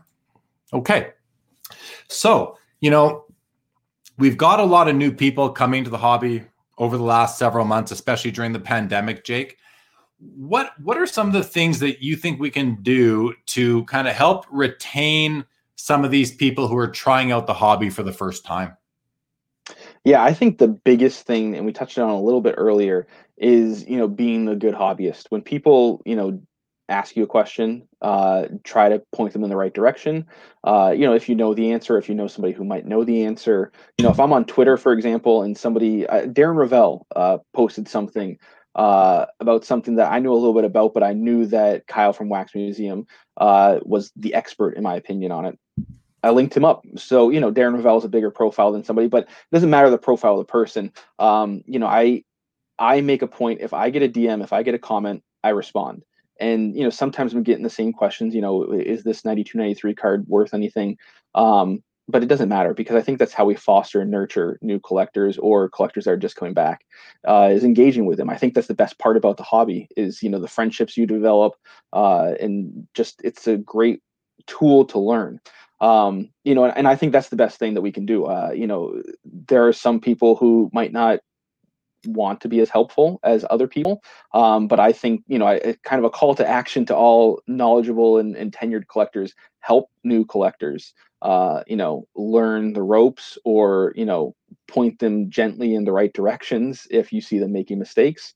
Um, but also just kind of celebrate their wins. You know, sometimes mm-hmm. uh, them picking up a you know a let's say a card that you might find a little bit more mundane uh, might be the most exciting thing that they've seen in the hobby and if we celebrate those wins along with them uh, they're going to want to you know kind of continue their journey. And uh, you know if i see a cool looking card doesn't matter if it's a five dollar card or a five hundred dollar card uh, i'm gonna i'm gonna say hey cool card nice grab. Yeah. Yeah I like what you said about celebrate the wins. A lot of the time, you know, you can be scrolling Facebook, Instagram, wherever, and you see you're going by cards that you don't think are that impressive so you don't you don't double tap them with your with your thumb to give that that uh, that collector a like you know to give them some some um, affirmation that what they're collecting is you know other people appreciate it. I think people you know we're social animals right? We like that kind of feedback. So you know take a second and and like people's pictures even if even if they're cards that you know that you that aren't right up your alley. You know, they're still they're they're they could be very important cards to those people. And you know, it's just the nice thing to do at the end of the day. It doesn't take a lot of extra time. I, I think that's a that's one thing that I've tried to do more of. And the other thing is if someone asks you a question, and I've been guilty of this where you kind of assume that if they don't, if they're asking this question, well, what are they even doing here? You know, sort of thing. But you really have to, I, I think, and what I'm trying to do is step back and um, help the help people out. Help people who are new into the hobby. Help help them out a bit more than you otherwise would. Don't just slough them off as being say a kid or or a fly by night person or or not worth your time. If you have the time which hopefully you have some extra time you know take a second and and treat them with respect i think is really what i'm trying to say here. Treat even the new collectors with respect because we were all new at one point in our lives. Definitely. So jake you know there's a lot of um there, there's a Oh, actually, hold on. I want to do this comment first that Billy just put up. This is good. He says, it "Would be interesting to in, it would be interesting to introduce new collectors to cards from various years and get their opinions on aesthetics, etc., but not mention the value and price. Remove the investment angle from new eyes that would be interesting just to see what what do what do people like you know? Removing that investment angle yeah that that's an interesting type of ex- like the like the pepsi challenge type of thing right? That's an interesting right. sort of uh experiment to to do because you could take a card that sold for a million bucks and a card that sells for 25 bucks put them beside each other and be like which one do you like better? Chances are you're going to get votes on both of those and the person who picks the $25 cards and like whoa i had no idea that other card was worth a million bucks but that's that happens. That, that happens. Mm-hmm. Uh, there's there's thousands of examples of that. I'm there has to be. So, anything For to sure. add to that at all, Jake? Yeah, I think you could even do the same thing with graded slabs. I think Gary Vee put something out where he was uh, showing people PSA, BGS, and SGC slabs and asking them non collectors uh, which one they like the look of better. Same card in each of them. And a lot of people gravitated towards the SGC slab. Now, we as hobbyists knows that there's more than just the aesthetics that go behind slabs um, in, in the grades. But uh, I think that that's, you know, that correlation definitely has parallels across a lot of different things in the hobby. Um, you know, and I I sometimes do that eye test with my wife, and I'll ask her, "Oh, do you think this is a cool looking card?" And sometimes she's like, "No, I'm not." I'm like, "Oh, okay." Good to know because a lot of people on the internet might disagree with her, um, you know, but she's got a different eye because she's not in the hobby. Yeah, I love that, man. I I take all my uh, shipments to my office. That's where I get all my cards mailed. And uh, so I have a buddy at work who will, you know, I'll call, be like, I'll call him up. I'll be like, Nate, come on up. It's time. So he'll he'll come up to my office and uh, and he'll sit with me, and I'll open up my my my mailers or my COMC shipment or whatever I'm opening up, and uh, and I'll pa- I'll look out. I'll pass them to him one at a time, and he doesn't know what's worth what. He you know he but he appreciates that I'm into it, and he thinks it's cool, and he'll be like, oh man that's so cool. Like that's oh man, that's so cool. And I look, I'm like, which one? Which one? He'll be like that. I'm like, oh yeah, that's a wicked card. And sometimes he'll be like, oh man, that's so cool. I'll be like, really? You like that one? Or I don't like that one. Or or you know, it's cool, but well, wait, hold hold on. These are my cards. Why would I have anything I don't like? I'll be like, yeah, it's cool, but it's not the coolest card in the stack, sort of thing, you know. But it's nice when you can show your cards to a non-hobbyist and see their sort of genuine reaction. I show my wife the cards and she'll be like, "Yeah, that's awesome." Like she can appreciate these things too. So mm-hmm. that's cool. Uh, Brett says, "Interesting approach. Uh, it's why I love player collecting. I get excited when I land a twenty cent base card that I need." That is the beauty of player collecting. Hey, Jay, I mean, you're a player collector, Jake. Do you have a lot of do you want every 20 cent base card along with every $5,000 rare insert? I do. Sometimes I want the 20 cent base card more because it'll uh, draw less scowls for my wife. there you um, go. You know, but there was a card that I was after for a while. It was the 99 2000 Fleer Tradition Round Ball Collection. It was a retail exclusive parallel that was one in every pack. Not a very rare card. I could not find it for the longest. I finally got it. Uh, you know, and that's maybe a five dollar card, maybe ten dollars at the very most. I was very excited once I finally tracked that one down. Um, yeah. You know, so it doesn't matter the, the price sometimes. And sometimes the longer that card has sat on your want list, the more you know, elusive and important it becomes to you, almost like an obsession, right? Like yeah. It might just be a, a $3 card, but you haven't seen one in 15 years. That makes that card extremely rare, rarer than one of than than one of ones, because one of ones that get pulled these days, most of them make it out there into the yeah. into the public domain one way or another, right? Uh, Facebook user that I don't know who you are right now. I probably know you. You say, I agree. Every collector has different budgets and interests. Collect what you like and appreciate what others like. I love that last part. Collect what you like and appreciate what others like and respect what they respect them for what they like. Very well put. Very well put. Paul says, Are there any inserts featured in other sports that aren't in the NBA releases? I find as a hockey fan, it happens a lot. Um, I'm not sure. I I don't have anything really off the top of my head that that, that pops in. How about you, Jake? Anything? Uh, well, actually, I do have something in front of me. Um, so some something weird for a '90s basketball card collector, a modern football set uh, that I really gravitated towards the the heroes in uh, Donruss this year. Uh, you know, so I have I've got a goal to get the rainbow, so to speak, of Aaron Rodgers because I'm a Packers fan. Um, you know, I think those are really cool looking cards. Kind of got that comic book theme like the net marvels head, but it's also got some holofoil on there.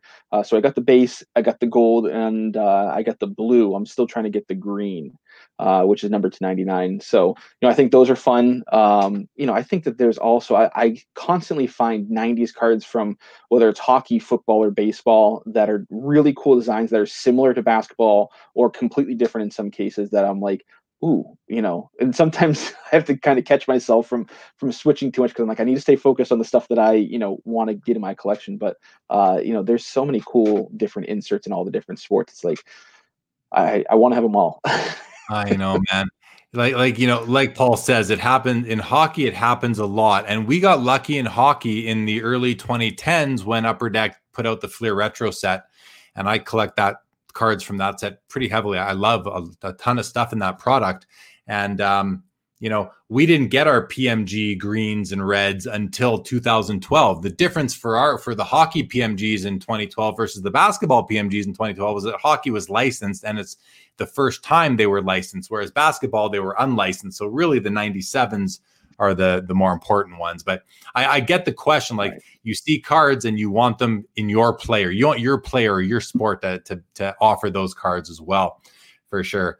Uh, Simon says, I buy graded cards from PSA, BGS, and SGC. For me, it's all about which card looks best in each slab, which is a different approach. I prefer more uniformity, even though I've started to, to go through, you know, to add cards from all three companies into my collection.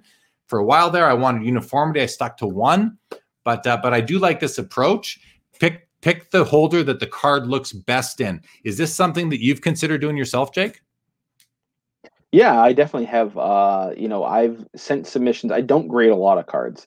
Uh, last year, I had my first submission to BGS. This year, I had my first submission to PSA. I've bought cards that have already been graded. Uh, and I agree. There are some cards I just really want in a BGS holder. I like the look of BGS holders better. There's some cards that I think it makes more sense for me to have in a PSA holder. Uh, I do really like the SGC holders, and um, I had bid in one on uh, Penny uh, that was in an SGC holder, and then the the seller, you know, lost the card or, or whatever.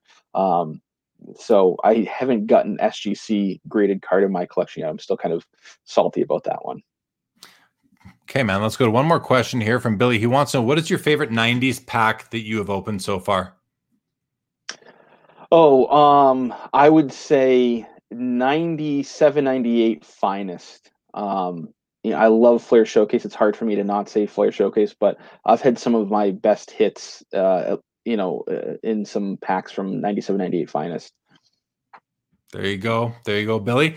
Bromf says, you know, and this is this is back to new collectors. If they get interested in the history of the sport, they'll naturally be interested in the players of the past and their contribution to the sport.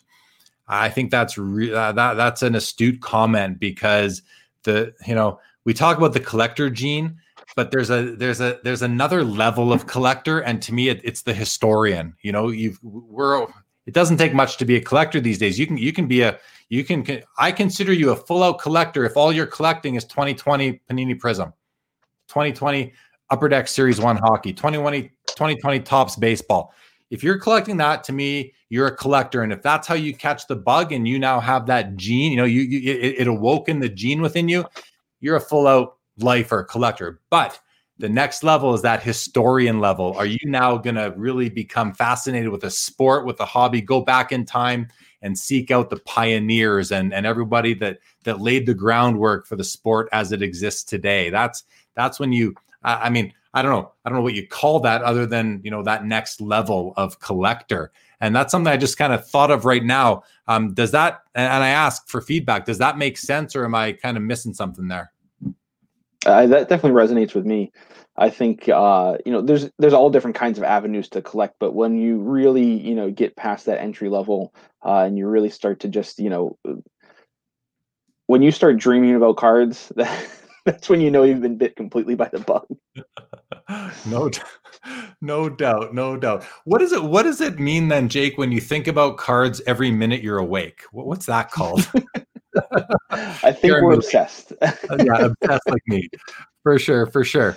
Uh, Joe says, curious what Jake thinks about the early Fleer issues, 86, 87, and what he makes of their recent uptick. What can you say about that, Jake, being a 90s Yeah, I mean, guy? I love them. Uh, 86, 87 Fleer basketball, absolutely all time iconic set, you know, primarily because of the Jordan, but it's the first year that Fleer, who, you know, has had some of those cards that we can't get enough of in the 90s, uh, the first set that they had. But I, I look, I actually, as a kid, wanted to collect the 88 89 set because there were a lot of rookies of players that I liked Horace Grant, Muggsy Bogues, some of those guys that not, you know, not Hall of Famers, but guys I liked growing up.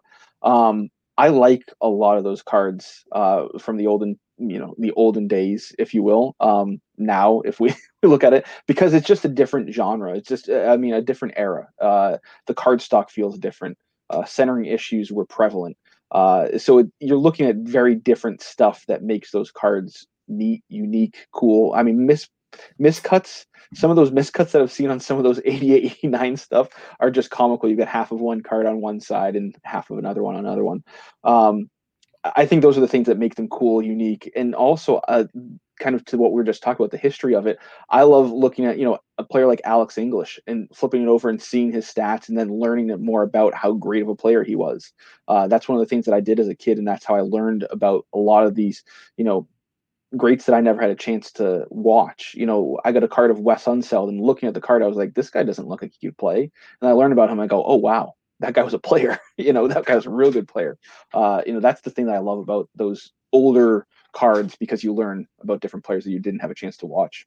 It's funny. You mentioned some players that are in that 88 89 Fleer set, and you didn't even mention Scottie Pippen, Dennis Rodman, Chris Mullin, uh, John Stockton. I mean, we're talking legendary Hall of Famers there. Like that was a that was a stacked set. Really, the only set that you know you got the 86 set, which speaks to itself, filled chock filled with Hall of Fame rookies. You got the 80 the 87 set, which really doesn't have any rookies. I mean, I think in, in the day the Brad Daugherty card or Daughtry, whatever his name was, that was like the the best card in that set. Thankfully, yep. now you got set, you got second year cards of everybody from 86. But then the 88 set, again, a great set with a lot of wonderful uh, Hall of Fame rookie cards in there. So, and then you got into the the following year, which I think was like Kevin Johnson's rookie year. He was the big ticket that neck in the was that yep. that would have been the 89 90, I, I guess. And uh, but again, that's kind of faded from from popularity nowadays. yep.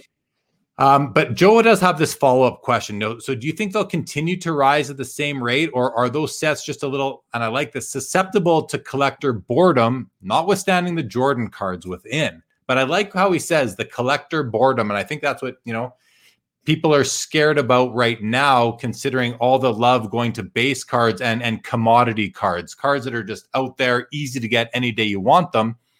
What do you think about this follow up question, Jake? Yeah, I think that's really a, a, good question. If you're looking at something to retain the value, I think that's where the pop reports and those 80s cards come in, you know, really important. Uh, a lot of those cards, you know, if you're looking at 87, 88 Fleer Jordan, a PSA 10 of that card, I don't know the pop count offhand, but it's not high. Uh, you know, relatively speaking, I think that those cards that are in good shape because the card stock was not as sturdy, because the printing techniques were not the same, so centering was an issue. You got print dots on the surface. You know, the condition on those out of pack was not always great. Sometimes you get a whole pack that's just like, you know, duds for condition. Um, I think that the highly, you know, good condition cards of those are are the ones that, you know, kind of will stand the test of time beyond boredom. Uh, the raw ones definitely are very susceptible to that, I think. Fair enough, man. Simon here says, you know, cards are the first thing I think about in the morning and the last thing I think about at night which I, I, hear you on that. Brett says, I check Twitter, I check Instagram, I check eBay. Rare does an hour go by that I don't scroll. Yeah, I'm with you. For me, it's more like rare does a I don't know 90 second period go by that I'm not scrolling something. Simon here's what are some of the what are some of Jake's thoughts on the star basketball sets, in particular the star 84 Jordan XRC? True rookie or not true rookie, Jake? You know, I defer to some of my Jordan expert friends. I actually asked that episode, you know, that Frankie was with me. Uh, I asked him, and you know, I think that you know people like him and people like Chris that we've talked about are the people that you know really are deep in Jordan. Uh, a lot of those guys consider the XRC to be a true rookie, and uh, you know, so I I go I go with what they think. I think that that's definitely uh, if you're a Jordan collector, that's a, a must have. Sure. I'm going to jump in on that if you don't mind, Simon uh, and Jake. I, I believe the 86 Fleer is the rookie card. To me, the the star card is an XRC. Um, you know, and that's been defined by Beckett for 35, 40 years already. Um, and the reason for that to me, uh, yeah, true rookie hands down, says Frankie. And I know, I know, I listened to that. That by the way, that episode you did with Frankie is one of my favorite uh, episodes I've con- hobby content episodes I've consumed uh, in the last while. And um, one of the fa- my favorite things that came out of there, we talked about this, Jake. I hope you don't mind if I kind of run with it now. But one of the oh. favorite things that came out of that episode was you guys were talking about, and we'll get to this if we have time. We'll get this a bit more, but the the collector investor spectrum, you know, that scale of where you fall. And Frankie said, you know, I became an investor by consequence. And that is exactly what's happened to so many of us collectors who have, you know, been in the hobby for, you know, however long 10, 20, 30 years. And all of a sudden, these cards we have are worth money. That happened to me in 1988 when the first Beckett came out. And I all of a sudden my cards had monetary values attached to them. I felt like, whoa, all that the light went off that day. I remember, I vividly remember flipping through Beckett that day and thinking, wow, these cards are valuable. These cards are worth money. You know, and back then I you know when you're when you're a mid teenager money's you know not that easy to come by. So um, that was interesting. But now you know you look at it now and the term investor as it applies to to us is is truly it, it truly does make sense. But anyway i just wanted to to say we have become investors by consequence if you hold cards of value that you you just have. But you know we're also collectors for sure. But he says the true rookie hands down. To me it you know it wasn't it was it was issued in in team sets at arenas. It wasn't it wasn't a, a hobby or a retail product. It wasn't something that was massively distributed across the whole United States. Um, you had to be at the right place at the right time to get it. So for that, for those reasons, to me, it's not a true rookie card. However, I think it's as close to a rookie card as you can get without being one now, because of the way the hobby is responding to it and the way that someone like Frankie feels is actually quite influential and in my opinion quite important to how the hobby should view it. When the guys who are you know in it more than more than most people if they feel that way they're more qualified than say the than say the people at Beckett were 35 years ago to make that call I would I would argue. So it's an interesting topic. I've heard a lot of discussion about it. I do enjoy it and we can certainly have our differing opinions on it and um and still all get along. That's for sure Okay, what does Michael say? I noticed the PSA pop report of an unopened 86 Fleer pack with the Jordan sticker showing is 16. How many do you think are actually still out there removed and case from the casing and opened are not removed? I'm going to say 143. Jake, you want to take a guess? I mean, 222. there we go. Impossible to answer, Michael, but really a good discussion point. That's for sure. Okay. We've talked a bit about, you know, Gary Vee has come up a bit. I do want to touch quickly, Jake, on social media influencers and the mainstream attention that the hobby has been getting lately. We've seen Gary Vee, we got Kendrick Perkins showing his cards on Instagram. And of course, what did LeBron James just say the other day? Yeah, so LeBron, for those who missed it, said that he owns two copies of the card, his rookie card, his RPA that just sold for 1.8 million. So, so even LeBron James is collecting his own cards, and he he went on to I think he went on to say something like, "Yeah, I've got two of my, I got two of my rookie cards. I'll be fine no matter what." As meaning that he could always sell them if he needed the cash. LeBron, come on, who are you kidding? You don't need the cash. 1.8 doesn't make a dent for you, right? But still it was funny to hear that. It was cool to hear that right? That he's he players are becoming more and more aware of them.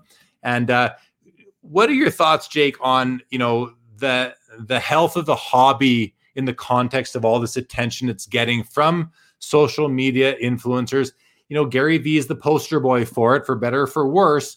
What are your thoughts on on that? Is are is that kind of attention good for the hobby or does it scare you at all I I get really excited whenever I see somebody with you know uh, a blue check next to their name showing off cards. I, I think it's a great thing for the hobby. I know you know I've seen uh, Lamine James have uh, quite a few memes kind of clowning on Kendrick Perkins because he said if it doesn't have that PSA stamp, it's not legit. And we all I mean we've talked about other grading companies that are absolutely legit.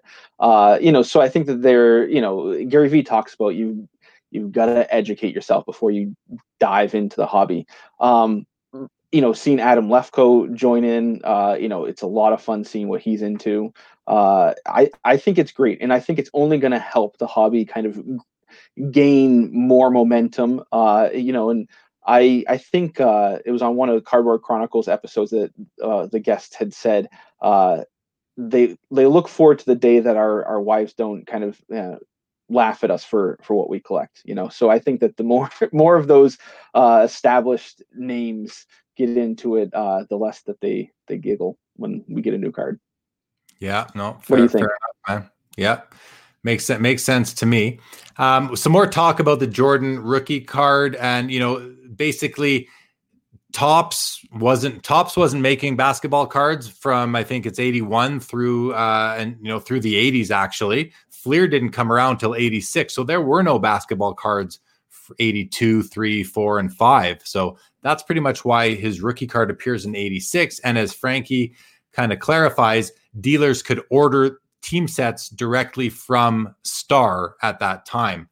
Um, I do believe they're also issued in in basketball at the basketball games uh, at the stadiums as well. Is my understanding? That's I could be wrong on that. Yeah. Um, yes, it was. Yep. Okay. Uh, so you know, I'm I'm tossed I'm tossing up between talking about your origin story or your collecting goal because we're kind of getting to that point where we got to start to think about the coming to an end here. And um, let's talk about your collecting goal. What you know, you've been in this hobby a long time. You you're a seasoned collector. What is your what is your goal overall? What's your your big goal in the hobby right now for you and your within your collection? Yeah, so my my ultimate goal, you know, we talked about I'm a completionist when it comes to Penny. I want one copy of every Penny Hardaway card, but beyond just Penny Hardaway, I want a copy of every insert card from the 90s. Uh, you know, we're talking about the licensed brands, you know, Upper Deck, Topps, Fleer, Skybox. Uh, you know, so if in those insert sets there's a penny, I want to get the penny. If there's not, uh, you know, I've got some side PC guys, Iverson and KG. I like to get theirs. Sometimes those guys, none of those guys are in there. Uh, you know, and, and I'll look for another guy, maybe Michael Finley, maybe Antonio McDyess, you know, another guy that I'm interested in or that's just affordable. um, you know, if I'm looking to get a PMG green at some point, uh, I don't know if I will be a- ever able to afford a Jordan. Um, so that's probably out of the cards. Uh, I might need to get, you know, uh, Bryant Reeves. Who knows? Uh, you know, but that's that's a goal that I think will keep me collecting for a very long time. Uh, I think the one thing that's kind of outside of that is one of ones. Um, you know, maybe I'll get some of those masterpieces or somewhat uh, of those in my collection, but uh, that's definitely not something that I really hone in on, uh, just because they're so rare and they're so difficult to get. I really love the uh, you know the goal of kind of putting together somewhat of a museum of 90s inserts because the reason I think that's important, Jake, is because now you really do have the reference book on 90s inserts. If you get to that point where you have at least one card from each insert set, I mean, I called you the go-to guy on the what on the what is what. Well, I mean, that's going to really solidify that because you know, and the, to to go along with that, it would be cool if you if you have the information on the pack odds on all those cards too. You know what? That that's a real interesting piece of information that could go, you know, really important. A lot of people are going to want to know that mm-hmm. people coming to the hobby, you know, it's like, what were the odds of pulling this card? Now you got to start searching the internet for that. There's some good threads on Blowout that cover all that stuff. I've seen it in the basketball forum there, which is pretty awesome. But to be able to pair that with a copy of the card so you actually know what it is you're looking at, that's uh, that's pretty cool. Brett says completionist nice. Do you have a master want list or do you know how many penny cards are out there? And and to, to add on, do you know how many penny cards are out there? But do you know how many different insert sets were created in the 90s? You know, so, off the top of my question. head, I yeah, on the top of my head, I don't know the exact number. Uh the reference point that I use is trading card DB. Uh, so you can go in there, you can look at a certain player, and they'll give you a list. Uh, they do include, you know, oddball sets and you know stuff that's unlicensed and stuff like that. But uh, I I go through there a lot. I use that as kind of my checklist. I at one point tried to uh, kind of get a, a an all encompassing spreadsheet together. It was just a daunting task for me to try to do. Uh, you know, with two kids, it's uh, time is at a premium. So I can spend time looking at for new cards or you know figuring out what new card I want, uh, you know, I I'm not as good as I would like to be at looking at a card and saying, "Oh, I definitely got that," because I can't tell you how many times my brother says, "You just got a copy of this card. Why do you have another one?" It's like, "Yeah, I forgot," and I got a second copy, and he'll laugh at me. so, um, yeah. I was just saying, let's talk about doubles for doubles management, as I was calling it. You know, we sometimes you know, some people collect more than one copy of a card. Some people pick up a second copy by accident. Um, when you collect, you know, I know if you, a lot of people will say they collect, um, say they collect Penny Hardaway, but they also collect 1997 Fleer Metal Universe. So, can you have one Penny Hardaway base card, or would you need one for your Penny Hardaway collection and a second copy for your set collection? Yeah, I'm I'm content with just having one copy. Um, I in my prioritization of my collection, my Penny Hardaway collection reigns supreme. Um, so if I get a copy of a Penny Hardaway card, it goes in the Penny collection, and then if I get a copy that's not the Penny Hardaway and not a, one that either has a Penny counterpoint or that I don't have yet, that goes in the insert collection, if you will um you know so that's kind of how i delineate now you know to the point uh, of me having other players. There are plenty of times that i say uh, you know i got the penny and now ooh that iverson looks nice too and now i want the iverson too. And then it's like okay well um you know do i talk myself off the ledge or you know do i kind of give into that, that urge? Uh, i give into the urge more often than i'd like sometimes.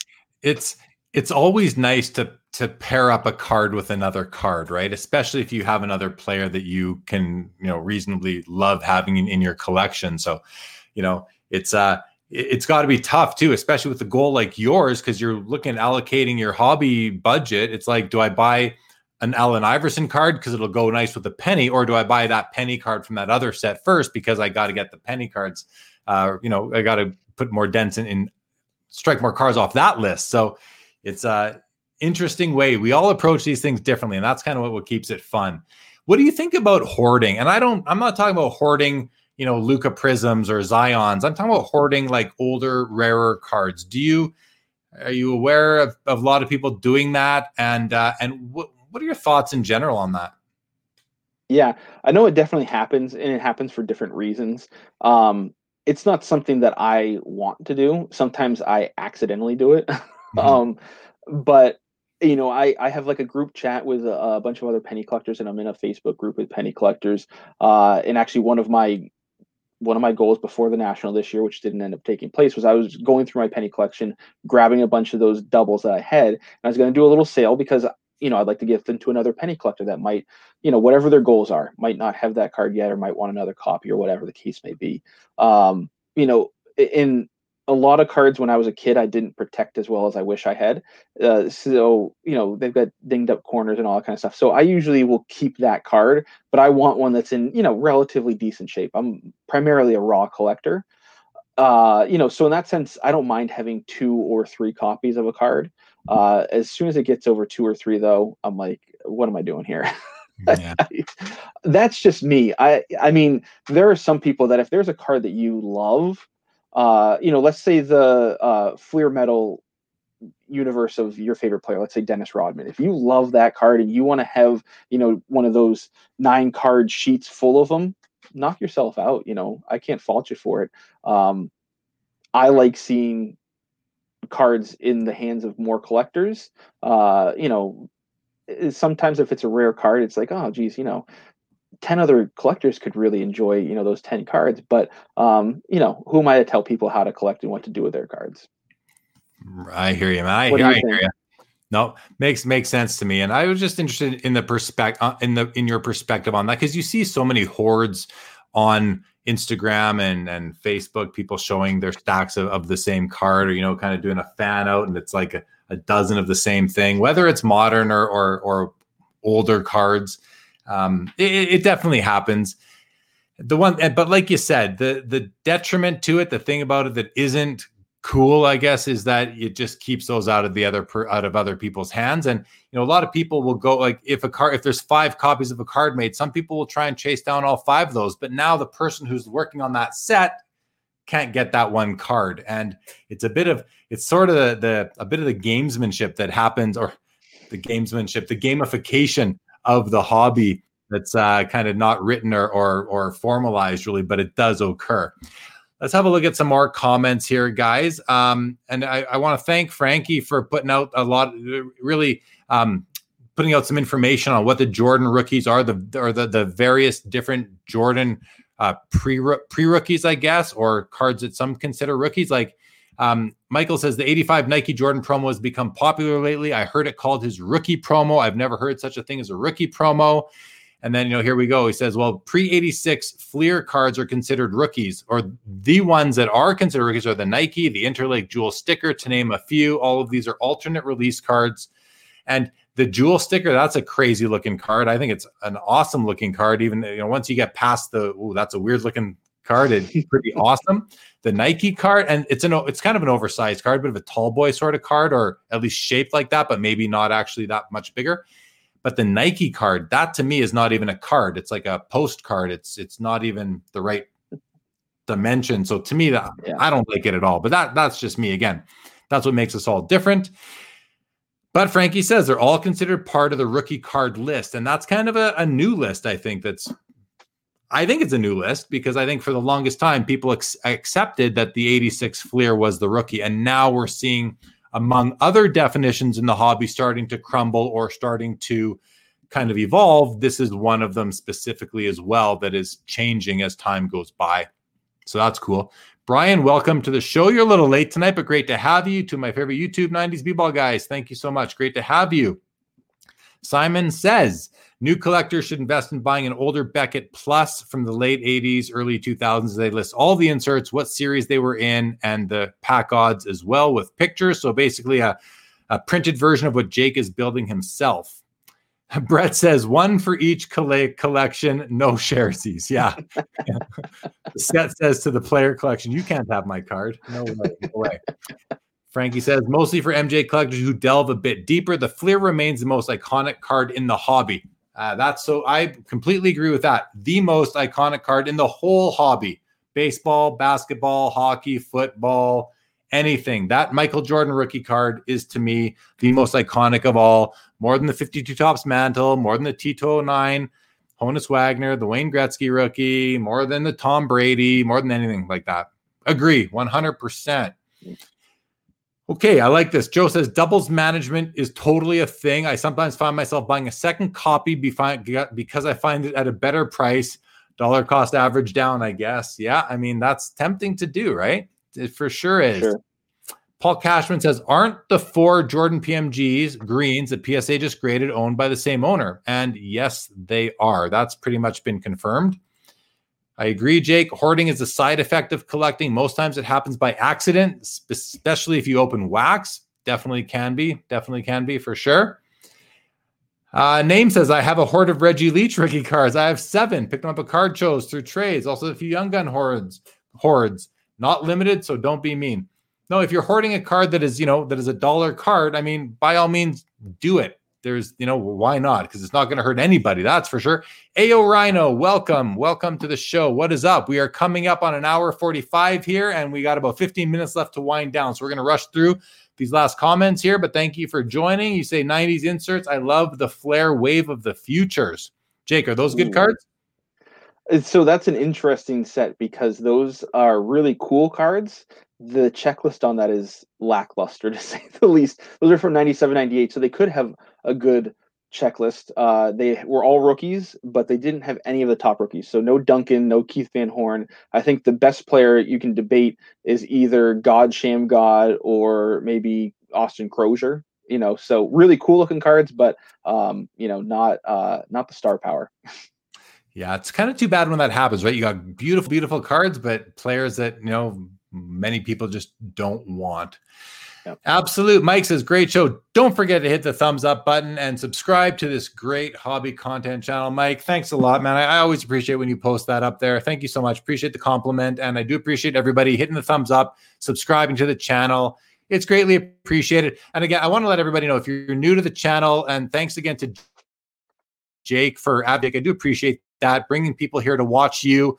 And then as a consequence, they get to watch me. And if you do like this, please do subscribe. And I recognize my episodes, the episodes of Sports Cards Live, they're long, they're like two hours minimum. But you can put them on the background. You can watch them in 15, 20 minute chunks here and there. You know, YouTube does remember where you left off and pick the ones you like. We got a great library of episodes in the archives on YouTube. This is episode number 51. And I've had, uh, you know, uh, along with Jake, 50 other great guests. So do check them out if you if you can make the time. And i know our time is all limited and how much time how many minutes and hours can you spend consuming hobby content? But if you want to spend 20 minutes a day on this channel greatly appreciate it. Okay with with that jake um, i want to i do want to talk about serial numbers in basketball cards because you know again i'm a hockey guy you know first and foremost basketball guy second. I know how it kind of works in hockey. Uh, can you just give us a rundown on how important are serial numbers to basketball collectors and specifically special serial numbers within a run? Yeah, I think that especially for the 90s, serial numbered cards reign supreme and there are definitely some that are more sought after than than others. And I always think of 3 and in some cases, you know, it ends up being 2 like Penny. Uh, you've got the first, so number one out of whatever the print run is, and then you get the last. So let's say it's out of 100, the 100 out of 100, and then you've got the jersey numbered are kind of the three big ones. And I think the jersey numbered one definitely holds the biggest premium. Uh, and you know, like I said, for Penny, he wears number one, so that culminates with both the jersey number and the first print run. So when the one of whatever it may be pops up for Penny, the collectors go crazy for those.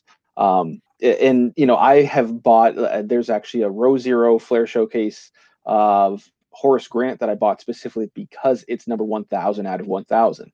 Uh, and I mm-hmm. thought that was just really cool.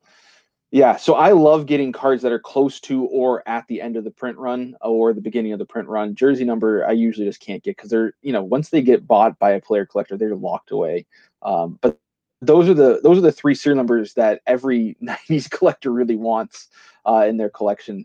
So um, you know those those reign supreme for sure for 90s collectors.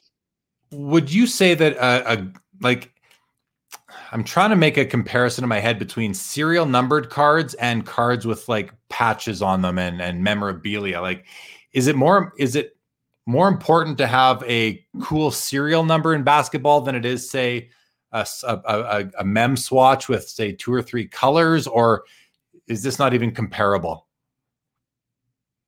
Yeah, so I mean, in the '90s, uh, there are not many multicolored patches. Uh, Upper Deck, when they started Jersey Cards in '97, didn't actually put thought to making specific patches. They didn't. They didn't realize that that was going to be something collectors would seek out. So when you do find those, they definitely hold a premium uh, for those jersey swatches, but they aren't easy to find.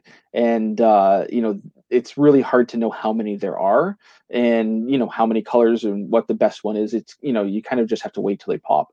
Uh, a lot of pennies because there's pinstripes in the, the magic jersey have two colors which is nice. Uh, so you've at least got that baseline uh, it wasn't really until I think 99 2000s when they first really started to set aside the patch cards, you know, make lower serial numbers on those and make those more exclusive because they recognize that collectors like them. But there were a couple years, and you know, for the majority of the 90s, you didn't have jersey cards at all. Uh, so that's why people gravitated towards the serial number cards. You definitely have some collectors though, because they are so hard to find that when you know when they can uh, find somebody who has those they will do everything they can to get those those multicolored patches. But it's just um, you know it wasn't as prevalent in the 90s as you know now uh, it, you know it's it's a lot easier to find jersey cards and trying to get an upgraded patch is definitely something that people like to do now uh, but not not then yeah, no, I, I, I have, you know, in hockey, we have a brand called SP Authentic, and it's where one of the best rookie cards comes out each year. It's it's hard signed autograph, serially numbered out of 999. I always am much more impressed when you find a serially number, like a jersey numbered card from a print run of 999 versus a print run of say 100 or 50 or something like that, right? Those are to me as a like if you can find the jersey numbered SP Authentic rookie card, that's a pretty pretty impressive type of card with a really cool serial number. In hockey, I'm a pl- I player collect uh, Dale Hawerchuk. He's a Hall of Famer, just passed away last month or the month before, and um, he's number ten. So jersey numbered cards of his are like every like how many products come out where there's 10 copies like lots right so yeah you have a 10% chance of hitting the the jersey numbered card there which is kind of funny but uh, it, it causes me to chase a lot of jersey numbered cards of his where if, if he were number 47 it would be a lot easier to, to collect right? One of the just a little intricacy of, of my collecting. Okay we're going to run through some comments and we're going to do card of the day jake. So first of all um, facebook user whose name i can't tell says i have to agree the 86 Fleer is a true rookie card because it was pack pulled. The start is and will continue to be considered as the xrc so first of all um, pack pulled to me a very important feature of a rookie card so I agree with that. The second part part though says is and will con- is and will continue to be considered. That I'm not so sure about because things do evolve, including definitions in the hobby. So uh, I'm not saying it's going to change, but you get enough people with enough influence to start to believe otherwise, and you know the the the general uh, the generally accepted definition could change for that. But I'll, we'll just leave that at that for now. Um, Simon says, I'm strictly a basketball collector, but I never miss an episode of your show, Jeremy. I just love the hobby and good content. Thanks, Simon, man. Really appreciate that. Thank you so much. For me, only game worn memorabilia has any value like on card auto. So, what, what he's saying is he likes an on card auto versus a sticker auto. He likes game worn memorabilia better than photo shoot, which makes good sense to me. Oh, it's Rodman. That's who it is. Rodman. All right. I wish I knew that was you, buddy. Rodman was like the guy I talked about earlier who sent me an unsolicited message on Blowout saying, "Welcome to the world of basketball cards, Jeremy." And uh, we've been we've been pals ever since. We met at the National. Very awesome. Thank you, Rodman. Great to have you here as well.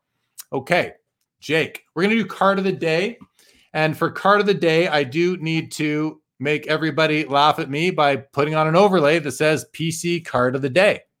So, my card of the day. So, I do like my card of the day to tie into my guest of the evening. And uh, I was going to go with one card. Jake, I don't have any penny cards, so I couldn't show a penny card, unfortunately. But Jake also collects a little bit of Vince Carter.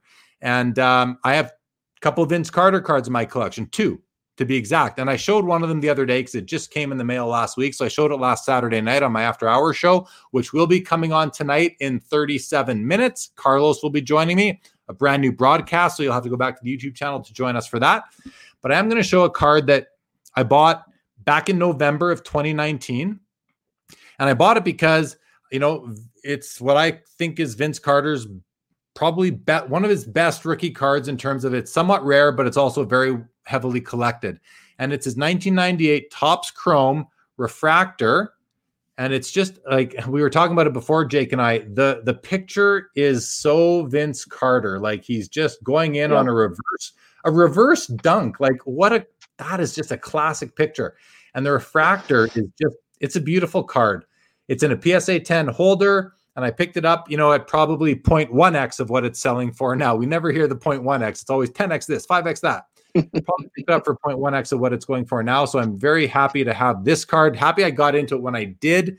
But you know, I'm in Canada. I'm a Raptors fan. I've been a you know, I've been a, a Raptors fan for I'm not gonna be say like, oh, I've been a Raptors fan my whole life or since they came around because I've obviously they're the team I've cheered for being Canadian, but I haven't paid that much attention to them until the last few years to be honest. But Vince Carter was, you know, the the greatest Raptor of all time, and um, and he challenged Michael Jordan quite a bit. So I got a lot of respect for this guy and what he could do. So great to have that card. That is my PC card of the day for Sports Cards Live, episode number 51. And with that, Jake, we are now going to switch over to Sports Cards Live 5. I got five questions for you. It's not like it's not necessarily a speed round but we got about five minutes for this. So, question number one, Jake, what is the favorite card in your personal collection, and can you show it? Yes. So yes to both. Uh, so I have to I have to show two cards to show the one. So the the favorite card of mine is the uh, the 93 PSA 9 that I have. It doesn't matter the grade. Uh, Finest Refractor Rookie of Penny. So trying to get that without the glare on there. There we go. Uh, so that's my favorite card. This is one that my brother actually got me, uh, you know, partially as a gift and partially as a trade because this was one that I was searching for as a kid, you know, my entire my entire life it felt like. Uh, and the reason why I wanted to get it, and I specifically wanted in a PSA nine, is the first ever graded rookie card. Uh, there actually the second graded card that I ever got was a Christmas gift for my dad, which is the base. It was a PSA nine. This was uh, you can probably see on the back. This is one of the early early PSA slabs. Uh, I will never take it out of here. So this card uh, holds a special place in my heart because it was a gift from my dad, and because you know grading cards back in the '90s was something that you very rarely, if ever, saw. So getting that from my dad, having that memory, and then getting the refractor from my brother later on uh, to kind of pair those two together is uh, is why that's my favorite card. Great cards, man. Great cards and I, I'm I'm showing you a little. I was it, the screen was a little blurry for me when you showed it. Was that the card that I put on the thumbnail for the for this yes. episode? Yep, yeah, that's, that's, that's awesome. That's awesome. Great card. Question number two: What is your highest priority want card that is actually attainable for you? Uh, so that's tricky. Uh, so I think I would have to go with the 98 99 Star Quest Gold or the four star, which is numbered to 100. Uh, and, and attainable, I they don't come up often because there's only 100 of them. Uh, I was offered one recently that was pretty badly damaged. Uh, and trying to come up with a price on those is very difficult because they don't sell often. And then, you know, you want one that's not terrible shape. Uh, you know, so I could probably attain that through a trade. I, you know, I don't like throwing a lot of cash down on a card, um, but I definitely have some trade uh, some trade ammo, uh, and that's a set that I ripped tons of packs with with my dad, and we never pulled a, a gold. And I've always wanted a gold, and, and getting a penny would be that much more sweet. Very cool. Question number three: Where where is your favorite place, or what is your favorite place to buy cards? Yeah, so um, my favorite place, in all honesty, is, is uh, going through a dollar bin uh, whether it's at a card show or at a, a, hobby shop. I love going through a you know a little dollar bin and finding some sort of a, a hidden gem. You know, I love the stories when I see somebody that goes through a dollar bin and finds you know that rare card, whether it's a good player or something for their PC. Uh, and I just love treasure hunting. So that's that's my favorite. And you know, when I can get back out to some card shows, that's where you'll find me. Awesome, man. I love that answer. That, that that's great. And you're looking for some hard to find cards, and that's where they might be, right? So you got to you got to search high and low for them. Yep. Question four is: If you could change one thing about the hobby, Jake, what would it be? Um, make it so I can get wax for free to open on my channel. no, but definitely, uh, you know, more attainable wax. Uh, I love ripping it. I think that's fun. I also think that that's the way that we can uh, attract, you know, new or you know young kids to the hobby uh, at some point. So that's the one thing that I wish, uh, you know, we could kind of keep the wax prices reasonable. Great, great answer there. And the last question: What's your biggest hobby purchase, sale, or regret? Sorry, um, your favorite hobby purchase or sale regret? Yeah.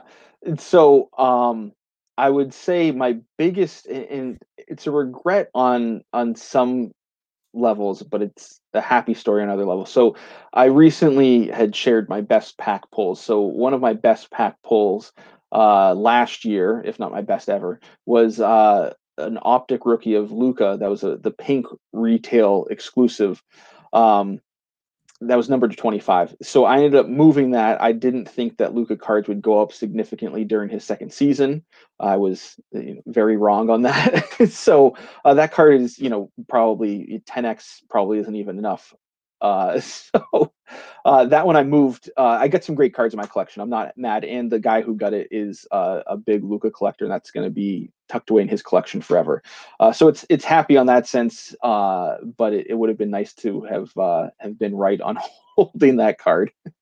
For sure, man. For sure. Okay, well, that's great. Now we are past the two hour mark, so we're now officially into overtime on Sports Cards Live. And we're going to wrap things up pretty quick here. We're going to go through the last of the comments. Want to remind everybody I'm coming back in half an hour with Carlos from the hit YouTube series. Because I'm Carlos, we will be on my after hours show. And uh, it's a, we go for about an hour and it's just a nice, relaxing conversation. We will debrief a little bit of this episode with Jake, talk about kind of our favorite things that came out of this, among other things. So check it out if you are still awake, wherever you may be. Um, here we go. I want to say Michael says I liked Upper Deck jersey cards better because on the way back on the back they told if the mem was shorts, shooting shirt, or jersey. Panini just says player worn. I think all the companies have gotten a lot more vague in recent years with what's embedded within their cards. Frankie says that's an awesome overlay. I think that was for the card of the day. Thanks, Frankie. I made these overlays all by myself, guys, and I had a bunch of fun doing them. And I was it was a couple of late nights because you'd make it, you'd put it on, you'd see it was too high, too low. Took me a few tries on each of these, but I think we got them going. Ayo, that's my favorite Vince Carter card. Yeah, I love it too, man. It, it's awesome. Frankie, great Air Canada card. Thank you so much. Carter in a dunk pose as a Raptor go hand in hand, no doubt. Thank you, name. Much appreciated.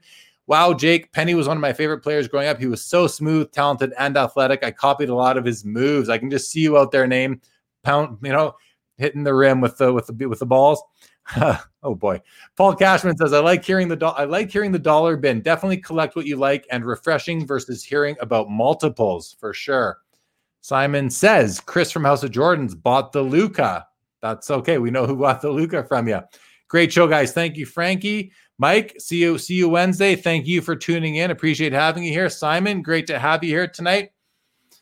All right, man. Jake, I mean, we've been through a lot tonight. We covered a lot of topics. Is there anything else you wanted to touch on before we we call it a night? I think I think we hit on everything. Uh, you know, this was a lot of fun for me. I, I really appreciated uh, getting the chance to come on and, and chat with you and uh, share some of these stories. I love I love sharing stories and sharing cards. That's uh, the fun part of the hobby for me. Well, I appreciate that, man. It's nice to have you. And I mean, for you who runs your own channel, you do lives here and there. It, I hope it's kind of nice and relaxing to be on the other side and kind of let me run the show and you can kind of you know jump in and just speak your piece not worry about uh about producing anything right just what was it more relaxing for you than usual yeah definitely yeah it's it's nice not to have to hit record and you know do all the all the editing and you know all the work i mean uh, i know uh jordan talked about this and i definitely want to you know hammer at home you definitely do the most prep and you know research and uh, what you do on this channel is nothing short of a labor of love. Um, I really appreciate not only being able to be a part of it, but being able to watch. Uh, you know, the information that you have shared with us, you know, through having some incredible people in the hobby, uh, the value that you bring to the hobby, I, I really appreciate. Thank you.